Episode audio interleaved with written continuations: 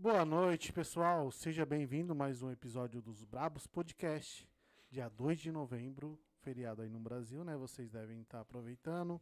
Já foram visitar os familiares de vocês? Espero que sim, né? Eu sou o DK e aqui do meu lado o Johnny. Fala É. comigo, pessoal. Boa noite pra vocês. Terça-feira começou aqui mais um Os Brabos Podcast, ó. Como de costume agora, toda primeira terça-feira do mês, a gente começa um quadro exclus- exclusivo aqui com um advogado de imigração, advogado top de linha aqui dos Estados Unidos, Ludo Gardini. Então, sem mais delongas, já quero apresentar para vocês nosso querido amigo advogado, doutor, excelentíssimo, Ludo Gardini. Um- uma boa noite a todos. Bom, não? Prazer, Johnny, DK. Ras- rasgação de sede? Né? Olha aqui também ao vivo agora aqui Tá através do meu Insta também, né? Instagram, Tá, Instagram. Instagram, ah, Estamos aqui Instagram. começando um pouquinho antes. Pra, só para situar o pessoal do Instagram, estamos aqui no podcast, podcast, ó, podcast Pode, Castro. do, do Brabos. Eu verei, eu verei JK. É, tá vendo? Não, é, é o dia que eu não, preciso tomar meu, meu chá, entendeu? Só deixa eu mostrar aqui a galera, então. Fala pessoal, tudo bem com vocês? noite. É isso aí. Quem faz acontecer tá, estão ali, ó. Tá ali, ó. Maravilha. Sempre tem uma mulher no- por trás nosso- de toda a situação. Nosso Por pulmão. isso que dá certo, né? É, ué. O Tá que os homens ficam à vista, mas as mulheres é que mandam, né? Exato, Tem um exato. botãozinho que ela apertar ali, acabou pra nós. Né? Acabou. Acabou, É, é igualzinho na vida real, você já percebeu? Igual, né? Mesma Porque, assim, coisa. A mulher dá o sentido pra tudo, né? Aquela quer lascar o dela, te lasca Aí a mesmo. gente vai conversar fora do ar. Ah, é? Preciso dos conselhos. Eu não sei se é um sentido, mas ela que dá a direção. Vai e faz isso. já viu isso? Pra Né? você que tá em casa aí, queira participar da nossa live, manda aquela pergunta que você tenha dúvida, que tá aí no Brasil, tá vindo pra cá, manda aquela pergunta que se você tem uma aquela dúvida sobre imigração, o Ludo Gardini tá aqui com a gente que vai esclarecer todas elas, né? E pra quem tá aqui nos Estados Unidos também, mande sua pergunta aí no, no chat pra gente. E vamos hoje, vai, hoje tem o que falar, né? Porque foi um dia Então- de, de então finados no Brasil De- e de deixa eleição começar. aqui nos Estados deixa Unidos. eu né? começar Começa aqui com os já dois com, pés na porta. já começar. Saiu no jornal agora na- nas mídias, né? Não Hum. é nem mídias sociais, nas mídias, nos outlets aí de notícias, que o Biden está considerando dar 450 mil para cada família, para cada criança que foi separada aí na fronteira. Certo. 450 mil Dólares. dólares. Doletas. O que, que vocês acham disso, gente? Me, con- conversa comigo, DK. O que, que você acha disso? Cara, eu já, nem a gente tá conversando em off, dá vontade de ir pro Brasil e voltar pelo. pela Não, eu pensei a né? mesma coisa. Eu falei, nossa, gente, né? Eu vou fazer isso. Eu vou, eu vou, vou- vou viajar para o Brasil, cruzar com minhas filhas, né? Dar o passaporte brasileiro para elas e cruzar aqui e falar assim, agora eu quero ganhar 450 mil, Mas dólares, aí- 900 mil Mas dólares por agora criança. tu pensa, Ludo. Aí eu volto pro Brasil e é 5 milhões de reais, meu. Não, mas aí tu, aí- não, mas aí tu, Que aí, aí tu loucura, pensa, ah, já, tu, já tá essa loucura do pessoal querendo vir Não, pra não, cá. não, não, Ele isso- vai sair, vai estimular, tá estimulando muito mais Não, ainda, sem né? dúvida. Agora eu tô pensando, imagina, e você vai passar aí, você passa um pouquinho de fome, um pouquinho de frio, emagrece. Não, mas E vai saber que quatro- vou- Meu, 400 mil quem, quem que ganha isso por ano? Né? Não. Pensa, num salário de 45 mil dólares, são 10 anos para você chegar nesse dinheiro. Exato. Sem gastar. Cara, Você entendeu? São sem gastar. Se você ganha 50 mil dólares por ano, o que dá numa média de 25 dólares por hora, Aham. é isso? É. sem ficar de boa em casa, sem fazer nada? Né? Tá ruim, não. Nossa, cara. Mas aí eu Caraca. te falo, tipo assim, isso tudo que ele tá falando. Eu, escutei um comentário esses dias e eu tô chegando à conclusão que é verdade. O Biden tá se tornando meio que o- a Dilma dos Estados Unidos, tu não acha, não? Que a Eu Dilma acho, falava cara. muita besteira lá no Brasil e ele tá fazendo a mesma coisa aqui. Na verdade, eu tava falando até com um americano que era, era super ah, Apoiador? Biden, apoio, que conhecia o Biden desde senador e adorava. E ele falou assim: não sei se o cara tá esclerosado, o que aconteceu tá muito velho, ficou gagá, mas não dá mais, ele tá louco. É um, co- é Não, um pessoal, que- o pessoal é, tá fazendo essa. essa Exato, ele tá fraco, comentário o que ele mesmo. prometeu ele não fez, não, não, não consegue ter uma firmeza. Ele prometeu, mas não se posiciona agora, quem tá exato. lá, né? E agora ele tá abrindo caminho para os republicanos. Mas essa Porque, fala meu, os dele, caras o vão que, pescar que, de rede. o que que influencia na política americana essa fala dele aí, o Gardini? Jônia, para quem já não gostava de imigrante, isso vira, assim, tipo, um motivo para ter raiva.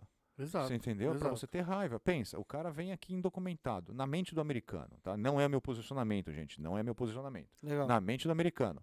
O cara vem sem documento, tá? Quebra a lei, cruza a fronteira, traz a criançada. Já na mente do americano, eles acham que vão su- sugar no sistema. Uhum. Aí agora o governo quer dar 450 mil dólares para eles? Velho, Não, os caras já tá Por agora. que, que não dá aqui pros né? americanos, então? Aí você vai ser, por que, que não dá para as mães solteiras Esses americanas? 450 mil dólares, é, é- ele é dividido em quantos anos? Não é dividido em nenhum ano, é uma bolada só. Na tora, de cara. Ah, você tá brincando. Na Como assim? paulada. É, mas uma coisa, não. mas é uma coisa, uma proposta dele, né?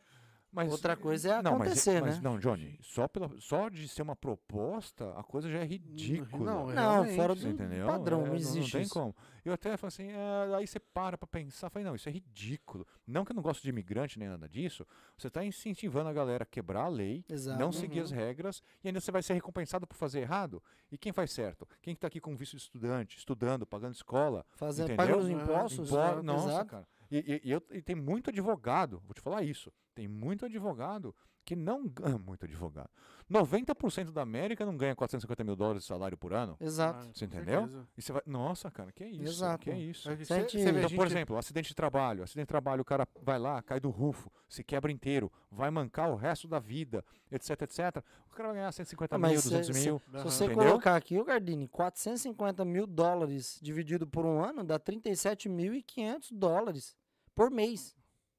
Exato. 37.500 dólares por mês. faz vezes 450 mil vezes 5,7.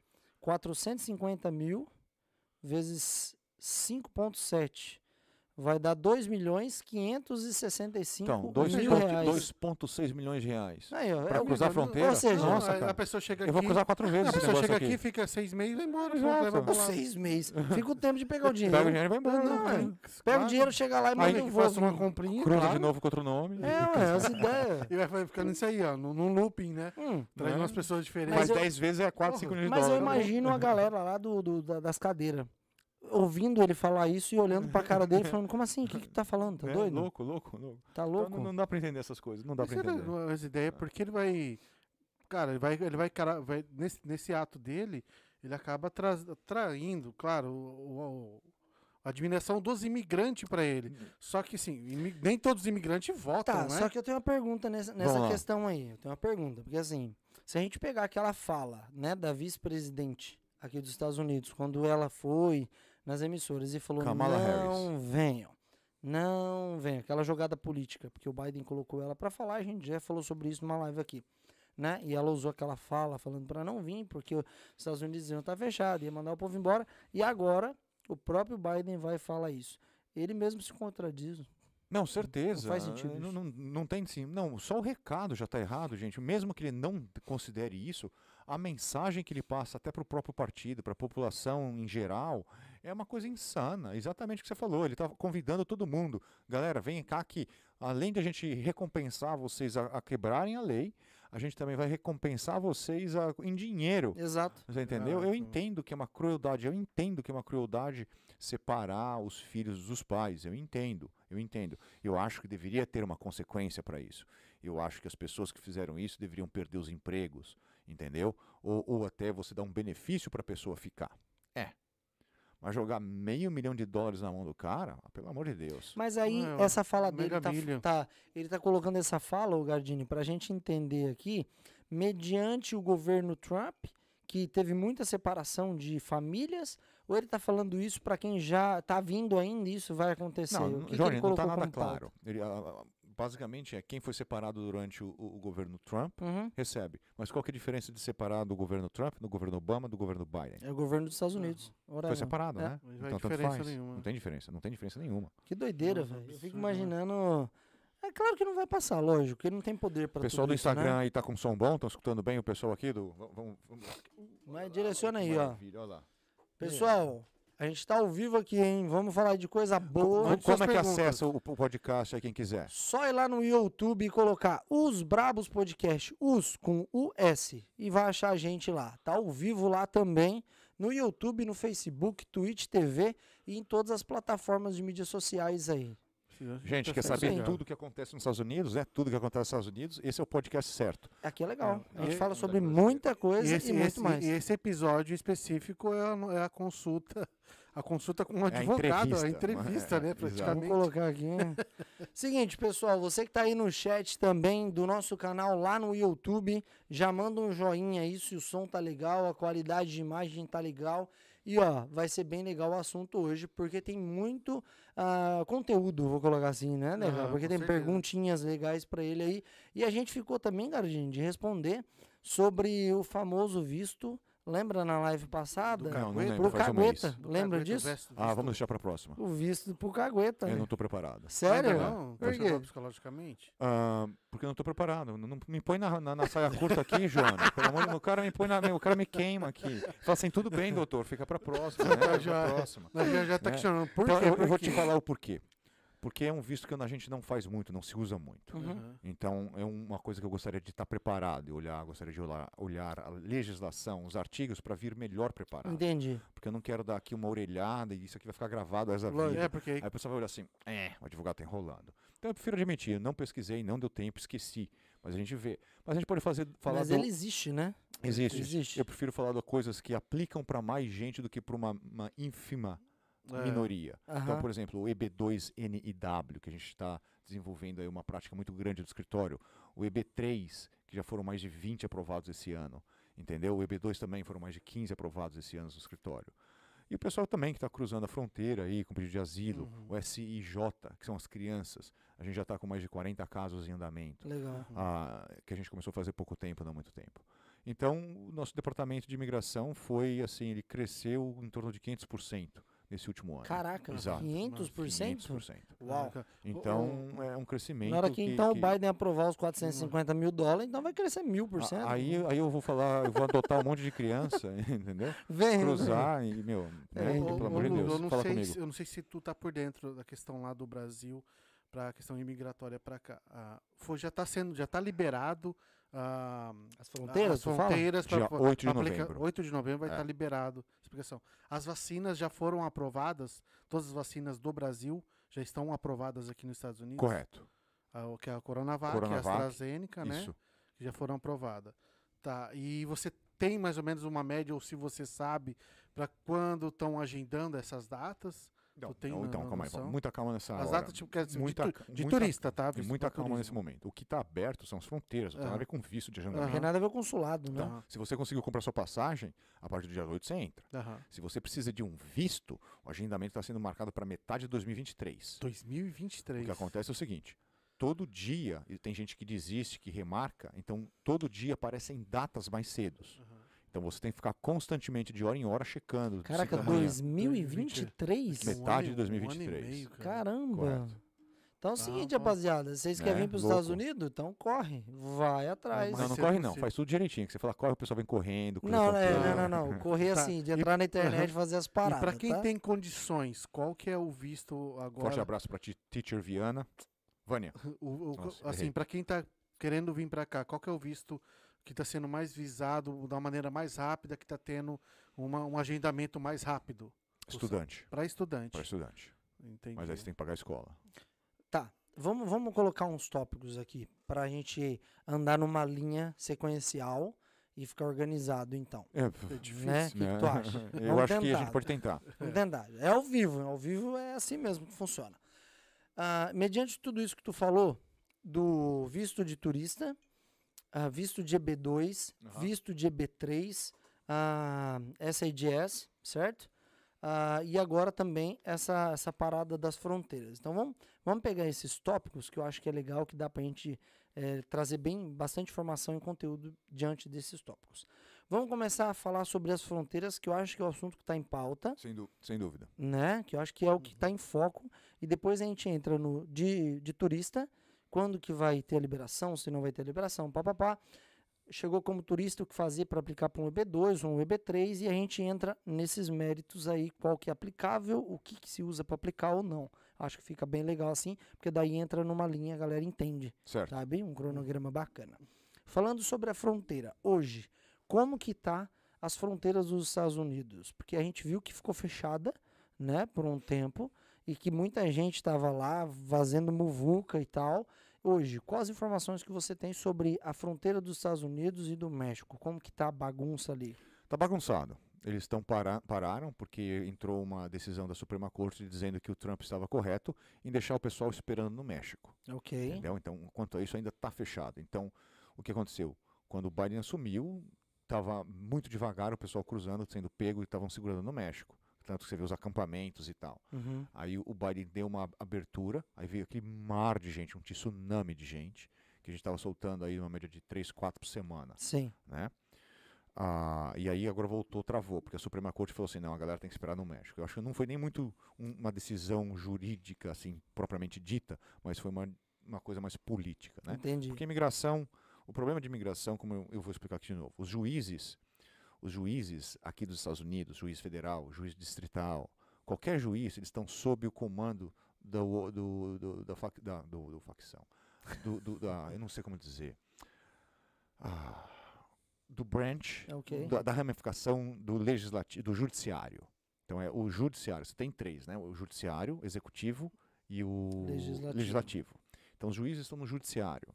Os juízes de imigração não estão no judiciário, então eles não são independentes. Eles estão sob o, o guarda-chuva, sob a proteção, a tutela, vamos dizer assim, Uhum. do executivo. Então eles têm que seguir o que o presidente fala. Entendi. Então por isso que quando o presidente Trump, o Trump entrou e falou assim, deporta todo mundo, deporta todo mundo, deporta todo mundo, aí eles têm que obedecer. E os Agora- caras seguiu a Ah, ordem. Exato. E agora a ordem é diferente. O que, que os juízes de imigração mais querem? Eles querem independência do executivo para eles serem juízes de verdade. Entendeu? Você tem uma certa autonomia, porque o juiz não tem autonomia aqui, o de imigração. Sério? Então, não tem. Ele tem que obedecer o que o presidente diz. Então ele Então, automaticamente ele é apenas um subordinado. Exato. Entendi. Exato. Então o que acontece? E, meu, e juiz é é igual policial, tem todo mundo tem o seu ego e ninguém gosta de ficar obedecendo ordem, aplicando o que tem que ser mandado. Eles gostam de, entendeu? Tem uma família que quer ajudar, que o cara tem cinco filhos, ele, ele vai Ah. tentar ajudar. Mas se Mas tem que seguir a lei que- ou diretriz, ele Mas não consegue. mesmo que ele, ele quisesse ajudar, ele não poderia? Ah, não, o que acontece é, mesmo que ele passe por cima da ordem, o que, que faz? Aí a promotoria apela e na apelação é revertido. Porque eles têm que seguir a ordem. Exato, e nenhum juiz gosta de ser revertido. Ah, Porque aí tem um sistema de pontuação para eles re- serem promovidos, Entendi. isso, aquilo. Entendeu? Então é, essa é a problemática da coisa. Que doideira. Então, Daniel. só essa né? Suprema Corte. Então, então o ela não- sistema de imigração, além de ser uma lei das mais complicadas, mais até que o sistema de imposto americano, ele é desenhado para o imigrante falhar, para ele não ter sucesso, Certo. De tão difícil que é. Então, o sistema administrativo está no ramo executivo, não no judiciário, né? É, é totalmente assim, eles não existe um advogado pago pelo Estado, então ele tem que contratar o advogado Uhum. próprio. Ah, e, e, meu, é, é muito ruim. Então, e aí o pessoal é de uma classe um pouco mais modesta, eles acabam não conseguindo, não querendo contratar advogado. Por exemplo, na cultura brasileira, quando você fala de advogado, o que, que é? Uh, fria, quero ficar Uhum. longe. Porque sempre envolve problema, quando você está com um problema, não é uma coisa preventiva. Exato. Aqui nos Estados Unidos é diferente. O advogado ele faz o seu, a- o a- seu, seu testamento, prepara você no caso de morrer. pre- Meu, é uma outra pegada aqui. Então, o advogado aqui é como se fosse um médico. Você tem que ter uma família para te orientar juridicamente, legalmente, para você não meter em problema. Considerar que Uhum. toda família tem um advogado que Uhum. faz a parte Exato, a ali parte de... tributária, planejamento, e esse tipo de coisa, né? No Brasil é Ah, só BO. É Só só- vai para advogado por causa de. BO. Então existe essa mentalidade também. Então, o que acontece? Então o pessoal às vezes prefere ir até para um notário ou alguém, um amigo que sabe de imigração para ajudar, e aí quando chega na gente, a gente tem que refazer tudo. Exato. E- que e- vai e arrumar essa- o, a- o erro do outro. Exato. E às vezes na imigração, quando você erra, às vezes não tem volta. Ou a volta vai custar tão caro. Não é nem o preço, é o tempo que vai demorar. Tempo, né? Né? Porque aí a coisa passa, Embanana empaca tudo. ali e fica lá. Então, e- essa é a problemática da coisa, né? Uhum. Ô, Gardini, o pessoal que passa por essa imigração, a partir do momento que ela, que ela tá, tá detida ali, ela entra num processo ali, correto? Correto. Ah, automaticamente o, o Estado determina um advogado para essa pessoa? Errado. Não? Não. Eu falei, Como não eu- tem advogado público para imigração. Ah, não A pessoa existe. tem que contratar do seu próprio bolso. Caraca, velho. Você entendeu? E, e É, antigamente tinham cotas. Os juízes tinham cotas. Você tem que ver, tipo, 450 casos por mês Aham. ou por semana. Então é linha de produção. É linha de produção. Ah, não é advogado? Deportado, deportado, deportado, deportado. Uau. Então, Acho que Caramba. não, não tem advogado suficiente para atender também todo mundo, né? Não tem. Não tem juiz suficiente. Não tem juiz. Hoje eu estava numa audiência, a juíza falou assim: eu herdei eh, essa, esse volume de casos e eu tenho uma média de seis casos finais por dia. Geralmente é dois, é um de manhã e um de tarde. Ela estava com três ou quatro por período. Então, eu falei, "Dou- eu falei doutora, doutora, meritíssima, Uhum. eu preciso mais de mais tempo para. Ela concedeu. Jogou lá para 2023, olha que maravilha. Uhum. Então, esse é o problema. O pessoal está tentando acelerar os casos. O que está acontecendo agora com a galera vindo, porque antigamente os coiotes falam: não, vai para os Estados Unidos, você vai ganhar social, carteira de motorista, carteira de trabalho. Não mais. Agora a pessoa entra em setembro, já tem corte marcada em novembro e já tem a última corte marcada para julho. Pra já é não- não- a pessoa Eles já não- querem não tá- resolver logo. Exato, entendi. tipo, vai embora. Então, Mas a, e o índice de aceitação? Como que tá, o Gardini? Pra essa galera que vem pelo México. Não entendi a pergunta. Pelo Caicai, por exemplo. Aceitação. O que, que Aceitação, por exemplo, deixam, assim, liberam. Eles chegam pelo Caicai, Não, todo mundo está sendo liberado, basicamente. eles estão liberados muita e gente, ficando aqui. Muita gente. E quem é liberado ganha social? Como que Não. funciona? Não. Quem é liberado tem que entrar com asilo, aí tem que esperar um ano para ganhar social. Quem ganhou muito social, deixa eu só concluir, tô Ah, bem perdão. pulado. Não, eu, eu me cortei. Ah, a pessoa, para entrar com asilo, ela tem que entrar com asilo, entrar com social. Mentira, vamos começar de novo. A pessoa entra, pede o asilo. Depois que deu entrada no pedido de asilo, que é uma petição chamada I-589, essa petição tem que estar pendente por um ano. Aí, depois de um ano, dependendo da circunstância na corte, se acumulou 365 dias, a pessoa tem direito a receber essa autorização de trabalho. Aham. Aí são mais sete meses. É, Ah, tem um Então long time. Leva é. 18 meses. É isso, 18, não, 18, é. Não, 20 meses, que é 12 mais 8, 20 meses para a pessoa receber uma autorização de trabalho, quase dois anos. Uhum. Mas a corte, ela está fazendo audiência em 13 meses, final.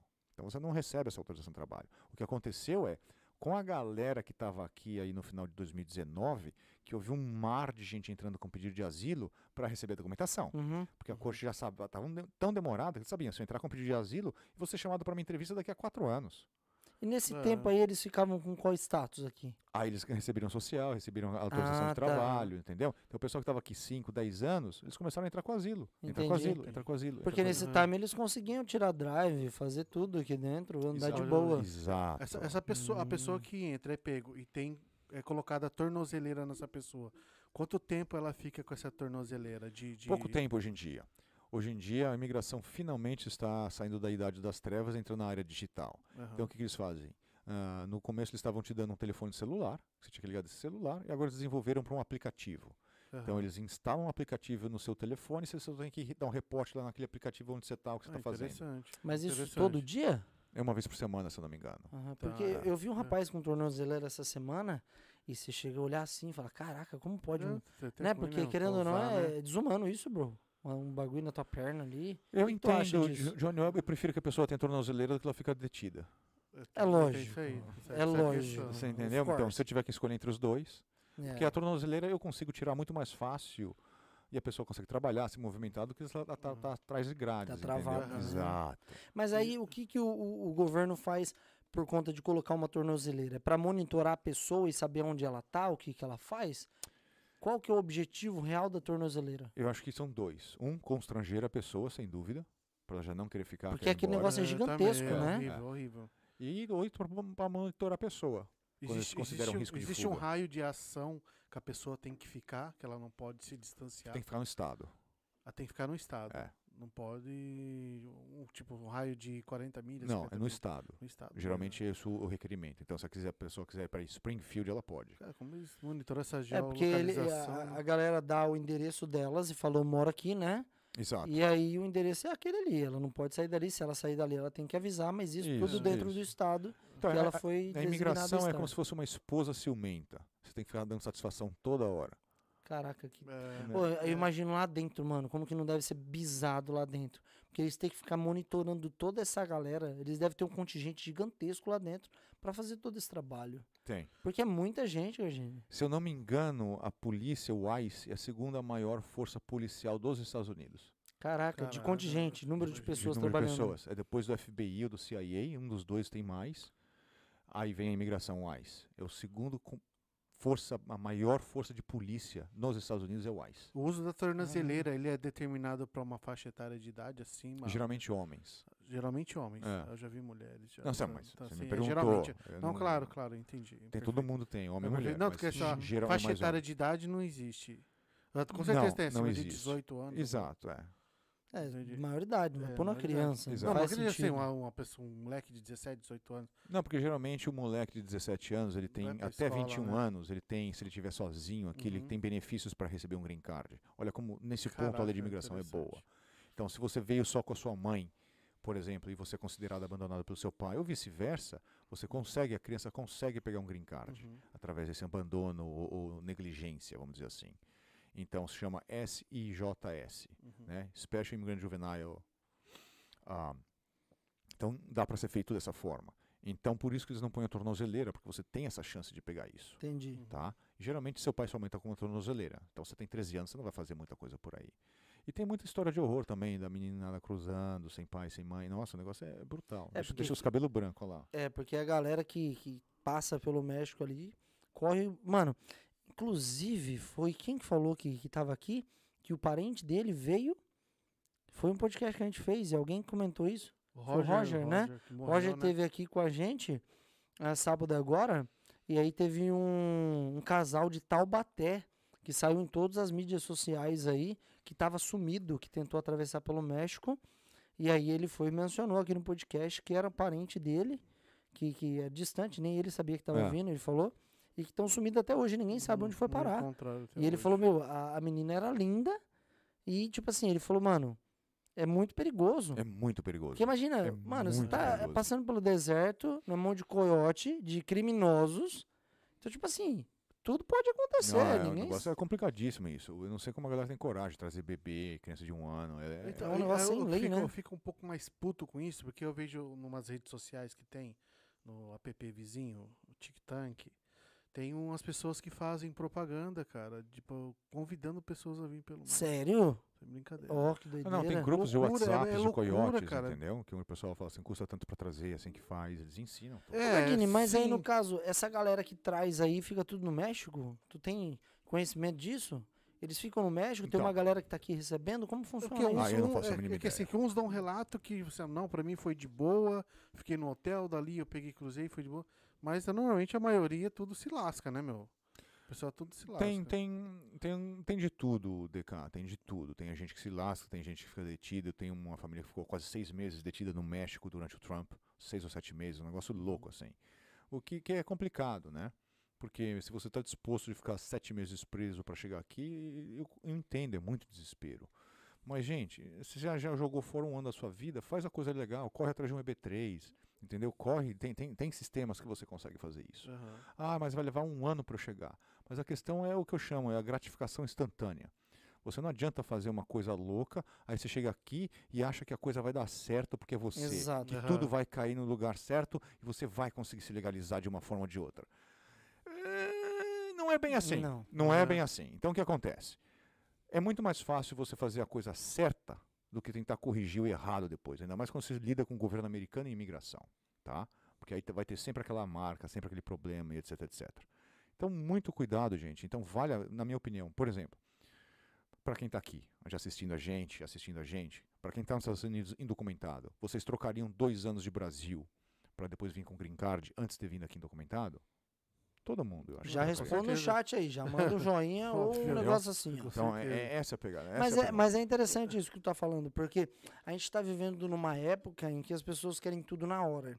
E a situação tão crítica que o Brasil tá, que tá tão desesperador, gasolina 10 reais lá, que se tiver uma oportunidade para qualquer pessoa, as pessoas vão largar e sair na hora. Eu- Então eu- essa pergunta que tu fez é muito injusto. relativa, porque tu sairia agora, mas arriscaria ficar ilegal, ou tu esperaria dois anos e viveria com uma coisa certa? É uma pergunta pra galera que tá no chat. Não, não é relativa, ah, entende? A pergunta ela depende da resposta da da pessoa. Porque a pessoa pensa, ah, eu vou sair agora, mas ela não entende o perrengue que ela vai passar aqui. Exato, É, exato. Entendeu? Ela vai estar numa situação que é um pouco menor, mas ela vai estar numa subsistência que é eu chamo, o que eu chamo de a comparação é um sapato apertado. É quando você vai para a festa com aquele sapato apertado, pergunta para o salto apertado, né? Uhum. As duas primeiras horas você tolera, aí a terceira hora você já está se coçando para tirar o, O dedinho já sapato, tá é. gritando. Aí na quarta hora você já está com calo, bolha, na sexta hora você está cortando o pé fora. Você Sim. não aguenta mais aquele sapato. É igual. Você chega aqui, os dois, três, três primeiros anos você aguenta, porque você está ganhando dinheiro e tudo, mas aí aparece aquela chance. Mas precisa de um social, precisa de um documento, aí você perde a chance. Aí a polícia te prende porque você não tem carteira. Aí você nunca foi algemado na sua vida, é aquela humilhação. Exato. Essa é a pior coisa. Envolve muita coisa, Exato. né? Que Você quando ela acontece e tu tá aqui, É. tu fala, cara, poderia ser diferente. Aí você começa a viver com medo. A polícia quer para te ajudar, você tem medo da polícia. Aí você tá dirigindo, a polícia para atrás de você, você se. Puta, Não, É, não sabe, molha. não sabe se Exato. comunicar. Aí vem a questão da comunicação. Exato. A pessoa não sabe como se Exato. comunicar. Perguntinha aqui, só pra gente dar uma quebrada. Manda lá. Sobre o EB3, qual é o período sou obrigado a trabalhar no sponsor? Gente, o EB3 é uma oferta de boa fé, então tecnicamente você tem que trabalhar no sponsor. Eu recomendo no mínimo seis meses, né? No mínimo seis meses. Dependendo da situação, tem companhias que você faz o contrato para fazer o EB3, eles exigem um ano de trabalho. Então aí depende de como você faz esse acerto. Ó, mandaram aquilo lá no falando de chat, então vamos entrar aqui, ó. Ah, o currículo da América mandou lá no YouTube assim, ó. Isso depende da situação da pessoa no Brasil, mas sempre é melhor esperar o seu país, os seus pais, No seu país. no seu país, que arriscar a, a ficar fora dos Estados- ficar fora dos Estados Unidos. Cara, o problema é o seguinte. Eu já conversei com muita gente aqui, Gardini, que veio, que a gente sabe que tem muita gente que vem pelo Caicai, muita gente que vem pelo México, e que eu fiz a pergunta pra ela assim: "Mano, mas tu tentou quantas vezes o visto?" E a pessoa falava assim: "Não, nem tentei." Tem muita gente que se arrisca na fronteira e que nem tentou o visto. Exato. E eu te explico por quê. Porque lá na cidade dele, o o Coyote já está tão influenciado, já ele conhece todas as histórias de sucesso. Tá vendo? Seu amigo comprou um flat screen, tá dirigindo um carro 2019. Olha lá, nem tentou o visto. Vem aí, a gente acerta, você vai pagando, porque você não vai conseguir o visto. A pessoa nem tenta. Mas, ô, não ô tenta. Gardinho, a questão, Entendi. mas a que- tipo assim, gente, vamos pegar uma pessoa dessa daí. É uma pessoa que às vezes que não tem instrução. Às vezes a pessoa ela não tem uma, uma coisa que, que prende ela no Brasil porque ela tem que ter um algo no nome dela ou tipo tá fazendo uma faculdade para provar que ela tipo, vai vir como turista para provar que ela tá vindo apenas para passear. Ela tem que passar isso para imigração no dia da entrevista que ela tá vindo para passeio. Certo. Nada mais disso. Só que a maioria das pessoas não tem esse, esse grau de Concordo. instrução. Então, mas aí a gente está mudando para visto de turista. O meu Aham. ponto não é esse. Meu ponto é, a maioria, muitas pessoas que estão vindo para cá têm algum familiar aqui. Assim, Então, o sim, que, que você faz? Tio, você tem alguém que possa me fazer um processo de EB3, uma oferta de emprego para me ajudar, para eu ganhar um green Uhum. card para ir? Tenho. Eu tenho um amigo aqui que tem um podcast que ele contrata aí uma pessoa para ficar aqui nos controles, tá? E faz o green card para você para aplicação para te ajudar. Você vai ter que arcar com custo. Uhum. E ajuda. É, ah, também, é verdade. Entendi. Você entendeu? Se alguém tiver Entendi. um parente aqui, bem mais fácil, né? Pare- Não, Eu- sim, não é para todo mundo, mas entenda, metade da galera. E a gente não existe uma solução que vai solucionar todo mundo. Então, qual que é a ideia? É tentar ajudar o maior número de pessoas possíveis. Então, vai continuar muita gente cruzando a fronteira? Vai. Mas a metade que cruzou a fronteira que talvez não precisasse, já está resolvido. Tá, você- Entendi. pegando esse ponto aí que você falou dessa pessoa, que ela pode ajudar quem tá lá no Brasil. Essa pessoa que tá aqui, ela tem que ser cidadã, ela tem que Ou ter, ter um green card. ou ter um green card, ah, Correto. entendi. Porque eu achei que tendo companhia seria Vamos, viável. vamos, vamos, vamos seguir a linha que a gente traçou aqui então. Gardini, como que tá a situação do Brasil? Isso a gente já falou no início, mas vamos entrar nessa linha para a gente entrar no EB2, EB3 e o SADS para você explicar que eu tenho uma pergunta bem interessante Vamos sobre lá, ele vamos também, lá. tá? Ah, a galera tá lá no Brasil e quer tirar o visto de, de, de turista, né? Tu mencionou aqui que os agendamentos tá para 2023, na metade de 2023? Correto. Então, Oreva, se ela aplicar agora ou daqui a um ano, a única data que ela vai conseguir é para 2023? Como que funciona Então, isso? funciona o seguinte: você pode fazer sua aplicação do visto. Você vai ter uma data lá para mais ou menos metade de 2023. Mas aí, se você checar diariamente, se abriu janelas, muitas vezes a pessoa desiste ou conseguir uma data mais, mais cedo. Então, ela abre a mão da data antiga, que é mais cedo que a sua, e você consegue pegar a data na tela, que é mais cedo que a sua. E você E consegue tu adiantar consegue um pouco. encaixar, né? Tem que Correto. tá sempre tá ficando de olho que no, ficar- no é, site. Exato. Legal. Exato. E na questão do visto, eh, já que a gente falou do visto de turista, como que está funcionando a- o visto de estudante para vir para os Estados Unidos nessa época aí? Mesma coisa? Tá visto demorando muito tempo? Não, Não, o visto como estudante tá? está mais tranquilo. A partir do agora desse ano, que foi antes de come- começaram as aulas, eles estavam em- emitindo relativamente rápido. Eles estão Certo. tendo algum tipo de exigência a mais para estudante? Para não? mais, não. Pra mesma Não. coisa. É continua a o mesma mesmo agregada de sempre, correto. Entendi. Legal. Para a pessoa aplicar para estudante que está lá no Brasil, como que é o procedimento, Gardini?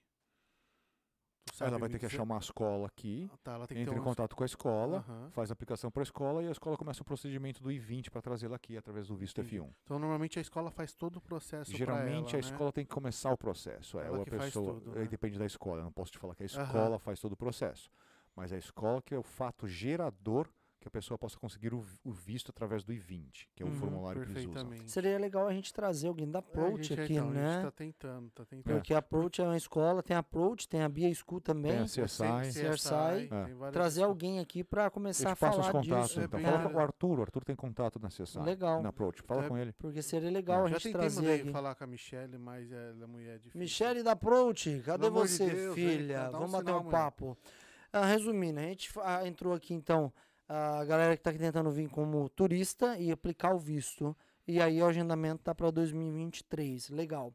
Só que a galera que já está com visto e quer vir para os Estados Unidos, ainda está tendo que fazer aquele time no México, ficar de Sim. quarentena lá? Como que tá A funcionando? quarentena tá valendo, não vale a pena fazer quarentena agora, que a fronteira abre dia 8, daqui a três dias. Legal. Três dias? Não, cinco dias, sei lá. Seis dias, semana que vem. Então, a partir do dia 8, você pode entrar sem quarentena. Então, para que você vai fazer duas semanas de quarentena? Então a pessoa não, o que ela tem que provar apenas que tomou o que foi o vacinado. comprovante correto. de vacinação. Ou seja, né? o México que estava exigindo visto para brasileiro aí se lascou. Será que entrou não, em não se execução? lascou, não. Não, não. Não é, não, Não? é, não tem nada a ver. O que estava acontecendo é, o México está exigindo visto para brasileiro, não é por causa do Covid. É para barrar a galera entrando pela fronteira. Tanto de gente, né? Tava... Tem a ver? Como eu, assim? achei, eu achei que era. Não, Eu achei que era pra arrancar dinheiro dos brasileiros. Não. Não, foi o governo americano mesmo. que pediu. Ó, Aham. O governo americano pediu. O México, ser bom, melhor que vocês começarem a pedir visto de brasileiro, que senão a gente vai encrencar com vocês, México. Porque acontecia? O brasileiro não precisa de visto para o México, ele via, viajava até o México, aí voava até Juarez, a fronteira, e cruzava. Tá de aqui. boa. De boa. Mas que de visto que seria esse? Ah, Não tem visto. Não, não, mas agora o visto que eles estão que com o mas México turista, não?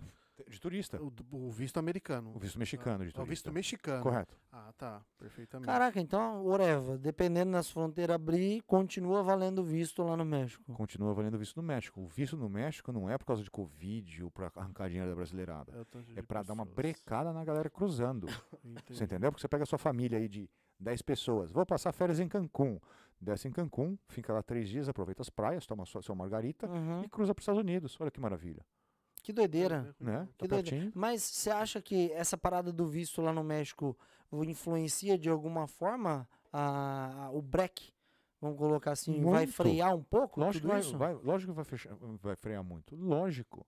Principalmente porque vai dificultar um pouco mais, né? Vai Porque vai ter uma fila de espera também. Não é isso. A, a a distância se torna um pouco. Porque agora o coiote ele tem que não somente fazer a sua entrada ilegal nos Estados Unidos, mas também no México se você não conseguir o visto mexicano. Entendi, não vai Entendeu? adiantar de Porque nada. Você vai pedir o visto mexicano, os caras assim, não, não vou te dar.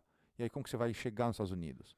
Você vai ter que vir de barco do Brasil até aqui, não, não tem como onde o avião descer. Exato. E o custo é. dos caras vai aumentar também. Exato. Porque, por exemplo, se o cara cobrava um valor X aí pra trazer a galera pelo México, o valor vai aumentar, porque eles vão cobrar Y. Porque, querendo ou não, vai ter falcatrua.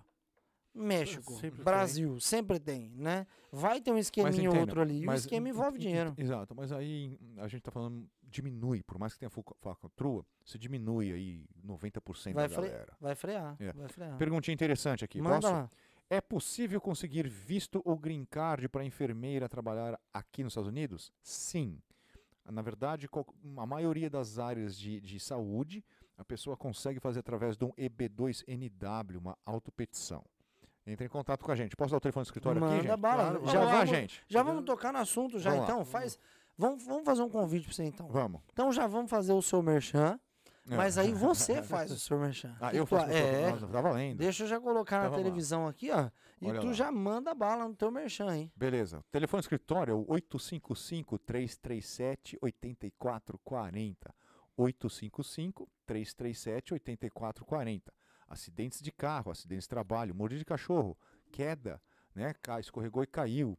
Ah, e imigração, tudo de imigração, defesa de deportação, família e trabalho são as áreas que a gente cobre. O escritório consta com a maioria dos nossos profissionais falam pelo, pelo menos duas línguas, incluindo o português, tá? Somos 30 pessoas aqui nos Estados Unidos, quase agora, e crescendo. Então a gente faz um trabalho excelente, mas assim, excelente. A equipe está fenomenal.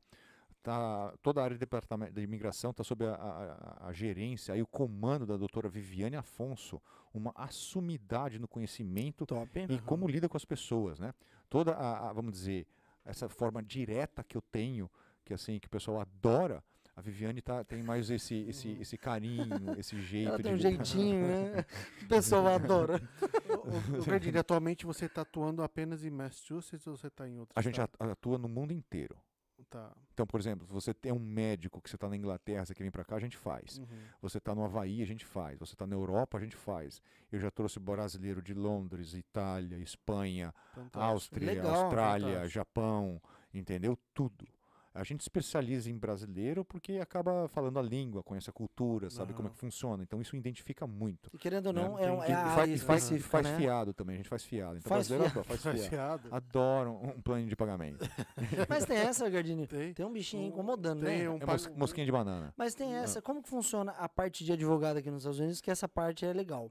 O advogado, ele existe um, um, um pagamento mensal, por exemplo? Aí é do advogado. Ou o cara tem que pagar, depende de imigração, como que funciona? A- Na Aí, parada de imigração, aí depende do advogado. Cada advogado tem um estilo. entendi. E eu faço fiado. Então eu acho que o caso vai dar, levar dois anos, eu parcelo em dois anos. Legal. Tipo, aí É. você consegue debitar todo mês da conta Correto. dele. É. isso E aí é bom, é bom para o cliente. É, é bom pro demais, advogado, Claro, Porque claro. o cliente não tem aquela impressão de que paguei tudo, nada está sendo feito. Aham. Vai fazendo, vai pagando. E outra, você tem você todo tem- mês ali, né? Você tá Não tendo é- uma- um, Não é um nem feedback, não, né? não é, porque para mim, se eu tiver todo mês eu ter a bolada no começo, eu prefiro a bolada no começo. Não, não, tô falando Mas pro pro cliente, cliente, é bom. é bom porque não vai desembolsar aí 5, 10 mil, que Eu acho que pro cliente é bom de duas formas. Porque todo mês ele tá tendo contato com o advogado, porque ele vai pagar aí mesmo e ele vai ter o feedback do advogado, eles vão conversar sobre o assunto, sobre isso, né? E também porque o valor não é cheio, né? Então Exato. é E o bem mais menor, né? importante, o brasileiro adora uma parcela, né? O brasileiro gosta. Pessoal, eu lembro que quando eu morava no Brasil, eu comprava aqueles tênis Nike em 10 vezes sem juros. né? E aí, o pessoal Quem nunca? ainda. Quem nunca? Se você morava É, no não. Brasil e Escrevia comprava... 10 chequinhos lá. Cheque. Nossa, Nossa. hoje no Brasil é raro o cheque, né? O Promissória. pessoal não gosta de cheque no Brasil, não. É, tudo sem fundo. Não tem nada, papel não tem valor. né? É, ué. Pessoal, Então é isso aí, ó. Ludo Gardini, escritório do Ludo Gardini, é o nosso patrocinador oficial aqui dos Brabos Podcast. A gente indica o Ludo Gardini, primeiro porque é nosso amigo, a gente conhece ele, tá aqui batendo um papo com vocês, esclarecendo todas as dúvidas, não só sobre imigração, tá? Sobre tudo isso que ele falou para vocês. Então, você precisou de um ótimo advogado aqui nos Estados Unidos ou no mundo para vir para os Estados Unidos, tudo que envolve aqui assunto de Estados Unidos, terra do Tio Sam, pode ter certeza que o escritório do Ludo Gardini, como que é o nome do escritório? Gardini Law? Gardini Law. Gardini é, LW Law. de lei em inglês, né? Sério? Então, é, o que eu vi que eu achei muito engraçado, eu escrevi um escritório brasileiro lá, era sei lá o que, sei lá o que, Law. Law. No Brasil. Falei, ai meu, que paga pau. Né? Tá brincando? Põe advogados, pelo menos. Acabou, né? Não precisa botar. Law, Ló. né? Aí, legal. tá... Então é isso aí, família. Se você precisou de um advogado, tá na descrição aqui desse podcast o link, né, das mídias sociais lá do Gardini Law. Clica lá, segue ele no Instagram, no Facebook. Ele tá toda terça-feira de manhã também na nossa Rádio EC, tirando todas as dúvidas, né? Gardini? Exatamente, aqui na 1260 AM ou através da nossa radiosa.com. É isso que aí. maravilha. Aquela parada que a nossa rádio faz, se eu não me engano, vai ter de novo, né? Que vocês fazem. Dia um- 13 de novembro, agora em Abington. Ah, então, eu É, vi que foi Abington. postado É. lá. Como funciona isso? Tu passa um dia sentado ali esclarecendo a dúvida, ajudando a Correto. galera? Geralmente a gente, eles marcam, o agendamento é gratuito. Então, se você está em Massachusetts, só tem atendimento ah, gratuito em Abington agora, dia 13 de novembro, das 10 às 4. A doutora Renata Castro, que também é uma advogada muito boa, vai estar lá. O Luciano Parque também é muito bom, vai estar lá. Mas os melhores, que sou eu, vamos estar lá também. Ah, então a gente vai estar lá com a nossa equipe para poder ajudar a comunidade. Então, fazer lá um barulho, fazer um negócio. Vamos Seria legal a gente trazer a, a sua. Como que eu posso colocar lá? A Manda-Chuva, lá do escritório aqui, né? Pra trazer. Vamos, vamos fazer trazer, um lógico, ela ia ela. adorar, É é. bom. Uma Seria boa de massa, pessoa. Seria massa demais. E ela é mais, ela é mais brava, você falou do que Não, você? eu- eu- não, ela é um amor de pessoa. a, a gente traz em dezembro. Vamos, vamos trazer. Maravilha. Vamos que vamos. É isso aí. Ó, a gente tá passando aqui para agradecer todo mundo que apoia o projeto dos Bravos Podcast. Por quê?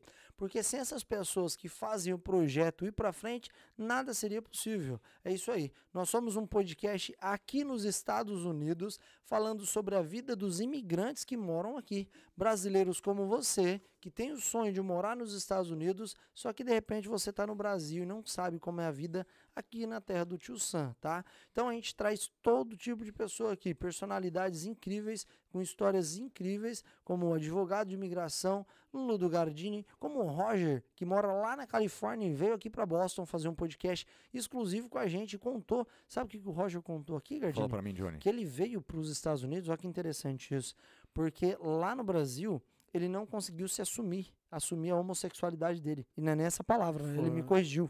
Ele falou que essa palavra é errada, né? O homossexualismo dele, É, Qual a palavra homossexualismo não. errada? homossexualidade, né? É isso? Homossexualidade é o correto. É, né? é, tá certo? Homossexualismo. Homossexualismo ele falou que tá errado, não Ah, pode falar isso. Batata, potato, potato. É, eu não, não, não entendo É. disso. E aí ele falou que ele saiu do Brasa porque ele não conseguia se assumir lá por medo. E aí ele, ele veio para cá dos Estados Unidos, morou ainda um ano aqui em Boston, um ano e pouco. Mesmo assim, não conseguiu e foi para Califórnia. E aí, né, conseguiu assumir para todo mundo que ele, ele é gay. É. E aí ele contou a história de vida dele aqui e tal. E é até um assunto interessante para a gente, depois dos patrocinadores, entrar. Como que funciona essa parada aí? Porque eu sei que tem uma lei que ela, ela pode agregar na vida dessas pessoas que sofrem perseguição por, de repente, Ai, sofrer Johnny, assédio não, no não- Brasil? Não, Como não funciona abre isso? essa porta, Johnny. Sério? Isso é asilo. Ah, entrar na Ah, parte de asilo? É. Mas tem a ver com, acho com, uma com, perseguição. com a sexualidade da pessoa? Tem. Tem. Ah, eu achei que... Asilo podem ser baseados geralmente em seis categorias: Certo. Ah, religião, Ok. político. ah, como é que é? Re- religião, político, raça, é, preferência sexual e ah, pertencer a um grupo específico, onde você defende um posicionamento. Então, certo. sem dúvida isso inclui, tá? Ah, mas isso é, gente, isso é um assunto extremamente técnico, Delicado, né? técnico, Uhum. porque aí o pessoal, você fala isso aqui no podcast, não, calma aí, todo mundo que é homossexual então consegue green card. Não, Não. É. não. A pegada é diferente, tá? Então, isso é um assunto para ser discutido É em porque abrange, si. né? É porque é muito técnico, é delicado, exato, é delicado também a coisa. Então não é simples assim. Então, por exemplo, violência doméstica no Brasil também dá chance através de um green card, através de asilo. Sabia disso? A mulherada que apanha Uhum. pode fugir para cá e ganhar asilo. É difícil, mas dá para ser feito. Entendi. A taxa de sucesso de asilo para o brasileiro é 4%. 4%? É, a cada 100, 96 são negados. Uau. Mas porque existe muito abuso, Caraca. entendeu? É porque o brasileiro, querendo ou não, ele, Você ele abusa, né? Ele você acha que tem uma brechinha ali, ele já. Não, não, não é que com o tudo, brasileiro abusa. Não tem opção. É o próprio advogado que às vezes quando a pessoa vai no cai-cai, a gente não tem opção. Tem que entrar com pedido de asilo. Não? Ah, entendi. Então, Aham. Por exemplo, o que eles mais alegam. Doutor, eu fui lá, peguei dinheiro emprestado, não consegui pagar e fugi porque eu estava sendo ameaçado de morte. de morte. Isso não é base de asilo. Ô, doutor, eu estava dirigindo minha BMW lá, fui assaltado, levaram minha BMW, meu Rolex, eu vim para os Estados Unidos. Isso não é base de asilo, porque isso é uma violência generalizada. Sim, sim. Você entendeu? Você não foi assaltado porque você é rico. Ou você não foi. Qualquer outro que eu usei ah, antes disso, porque você também está numa situação errada, você pediu dinheiro emprestado porque você Sim, é pobre. sim, então sim. você tem que ter. para você qualificar no asilo, existe uma certa linha de pensamento que tem que ser seguida para eles Cara, é um poderem te dar negócio esse bem benefício. embaçado. Você tem que provar mesmo. Mas Exato. aí eu te pergunto, o que de repente seria um processo perfeito que se enquadraria ah, nessa lei de asilo para os Estados Unidos? Um país em guerra? É que- Aí já é uma outra coisa, a TPS. Ah, que é o Temporary não- Protective Status, o estado, o, esta- o estado temporário de proteção. Aí entendi. o país em guerra, desas- desastres naturais, como o Haiti, eles recebem um, uma- um visto temporário, Certo. que acaba ficando para sempre.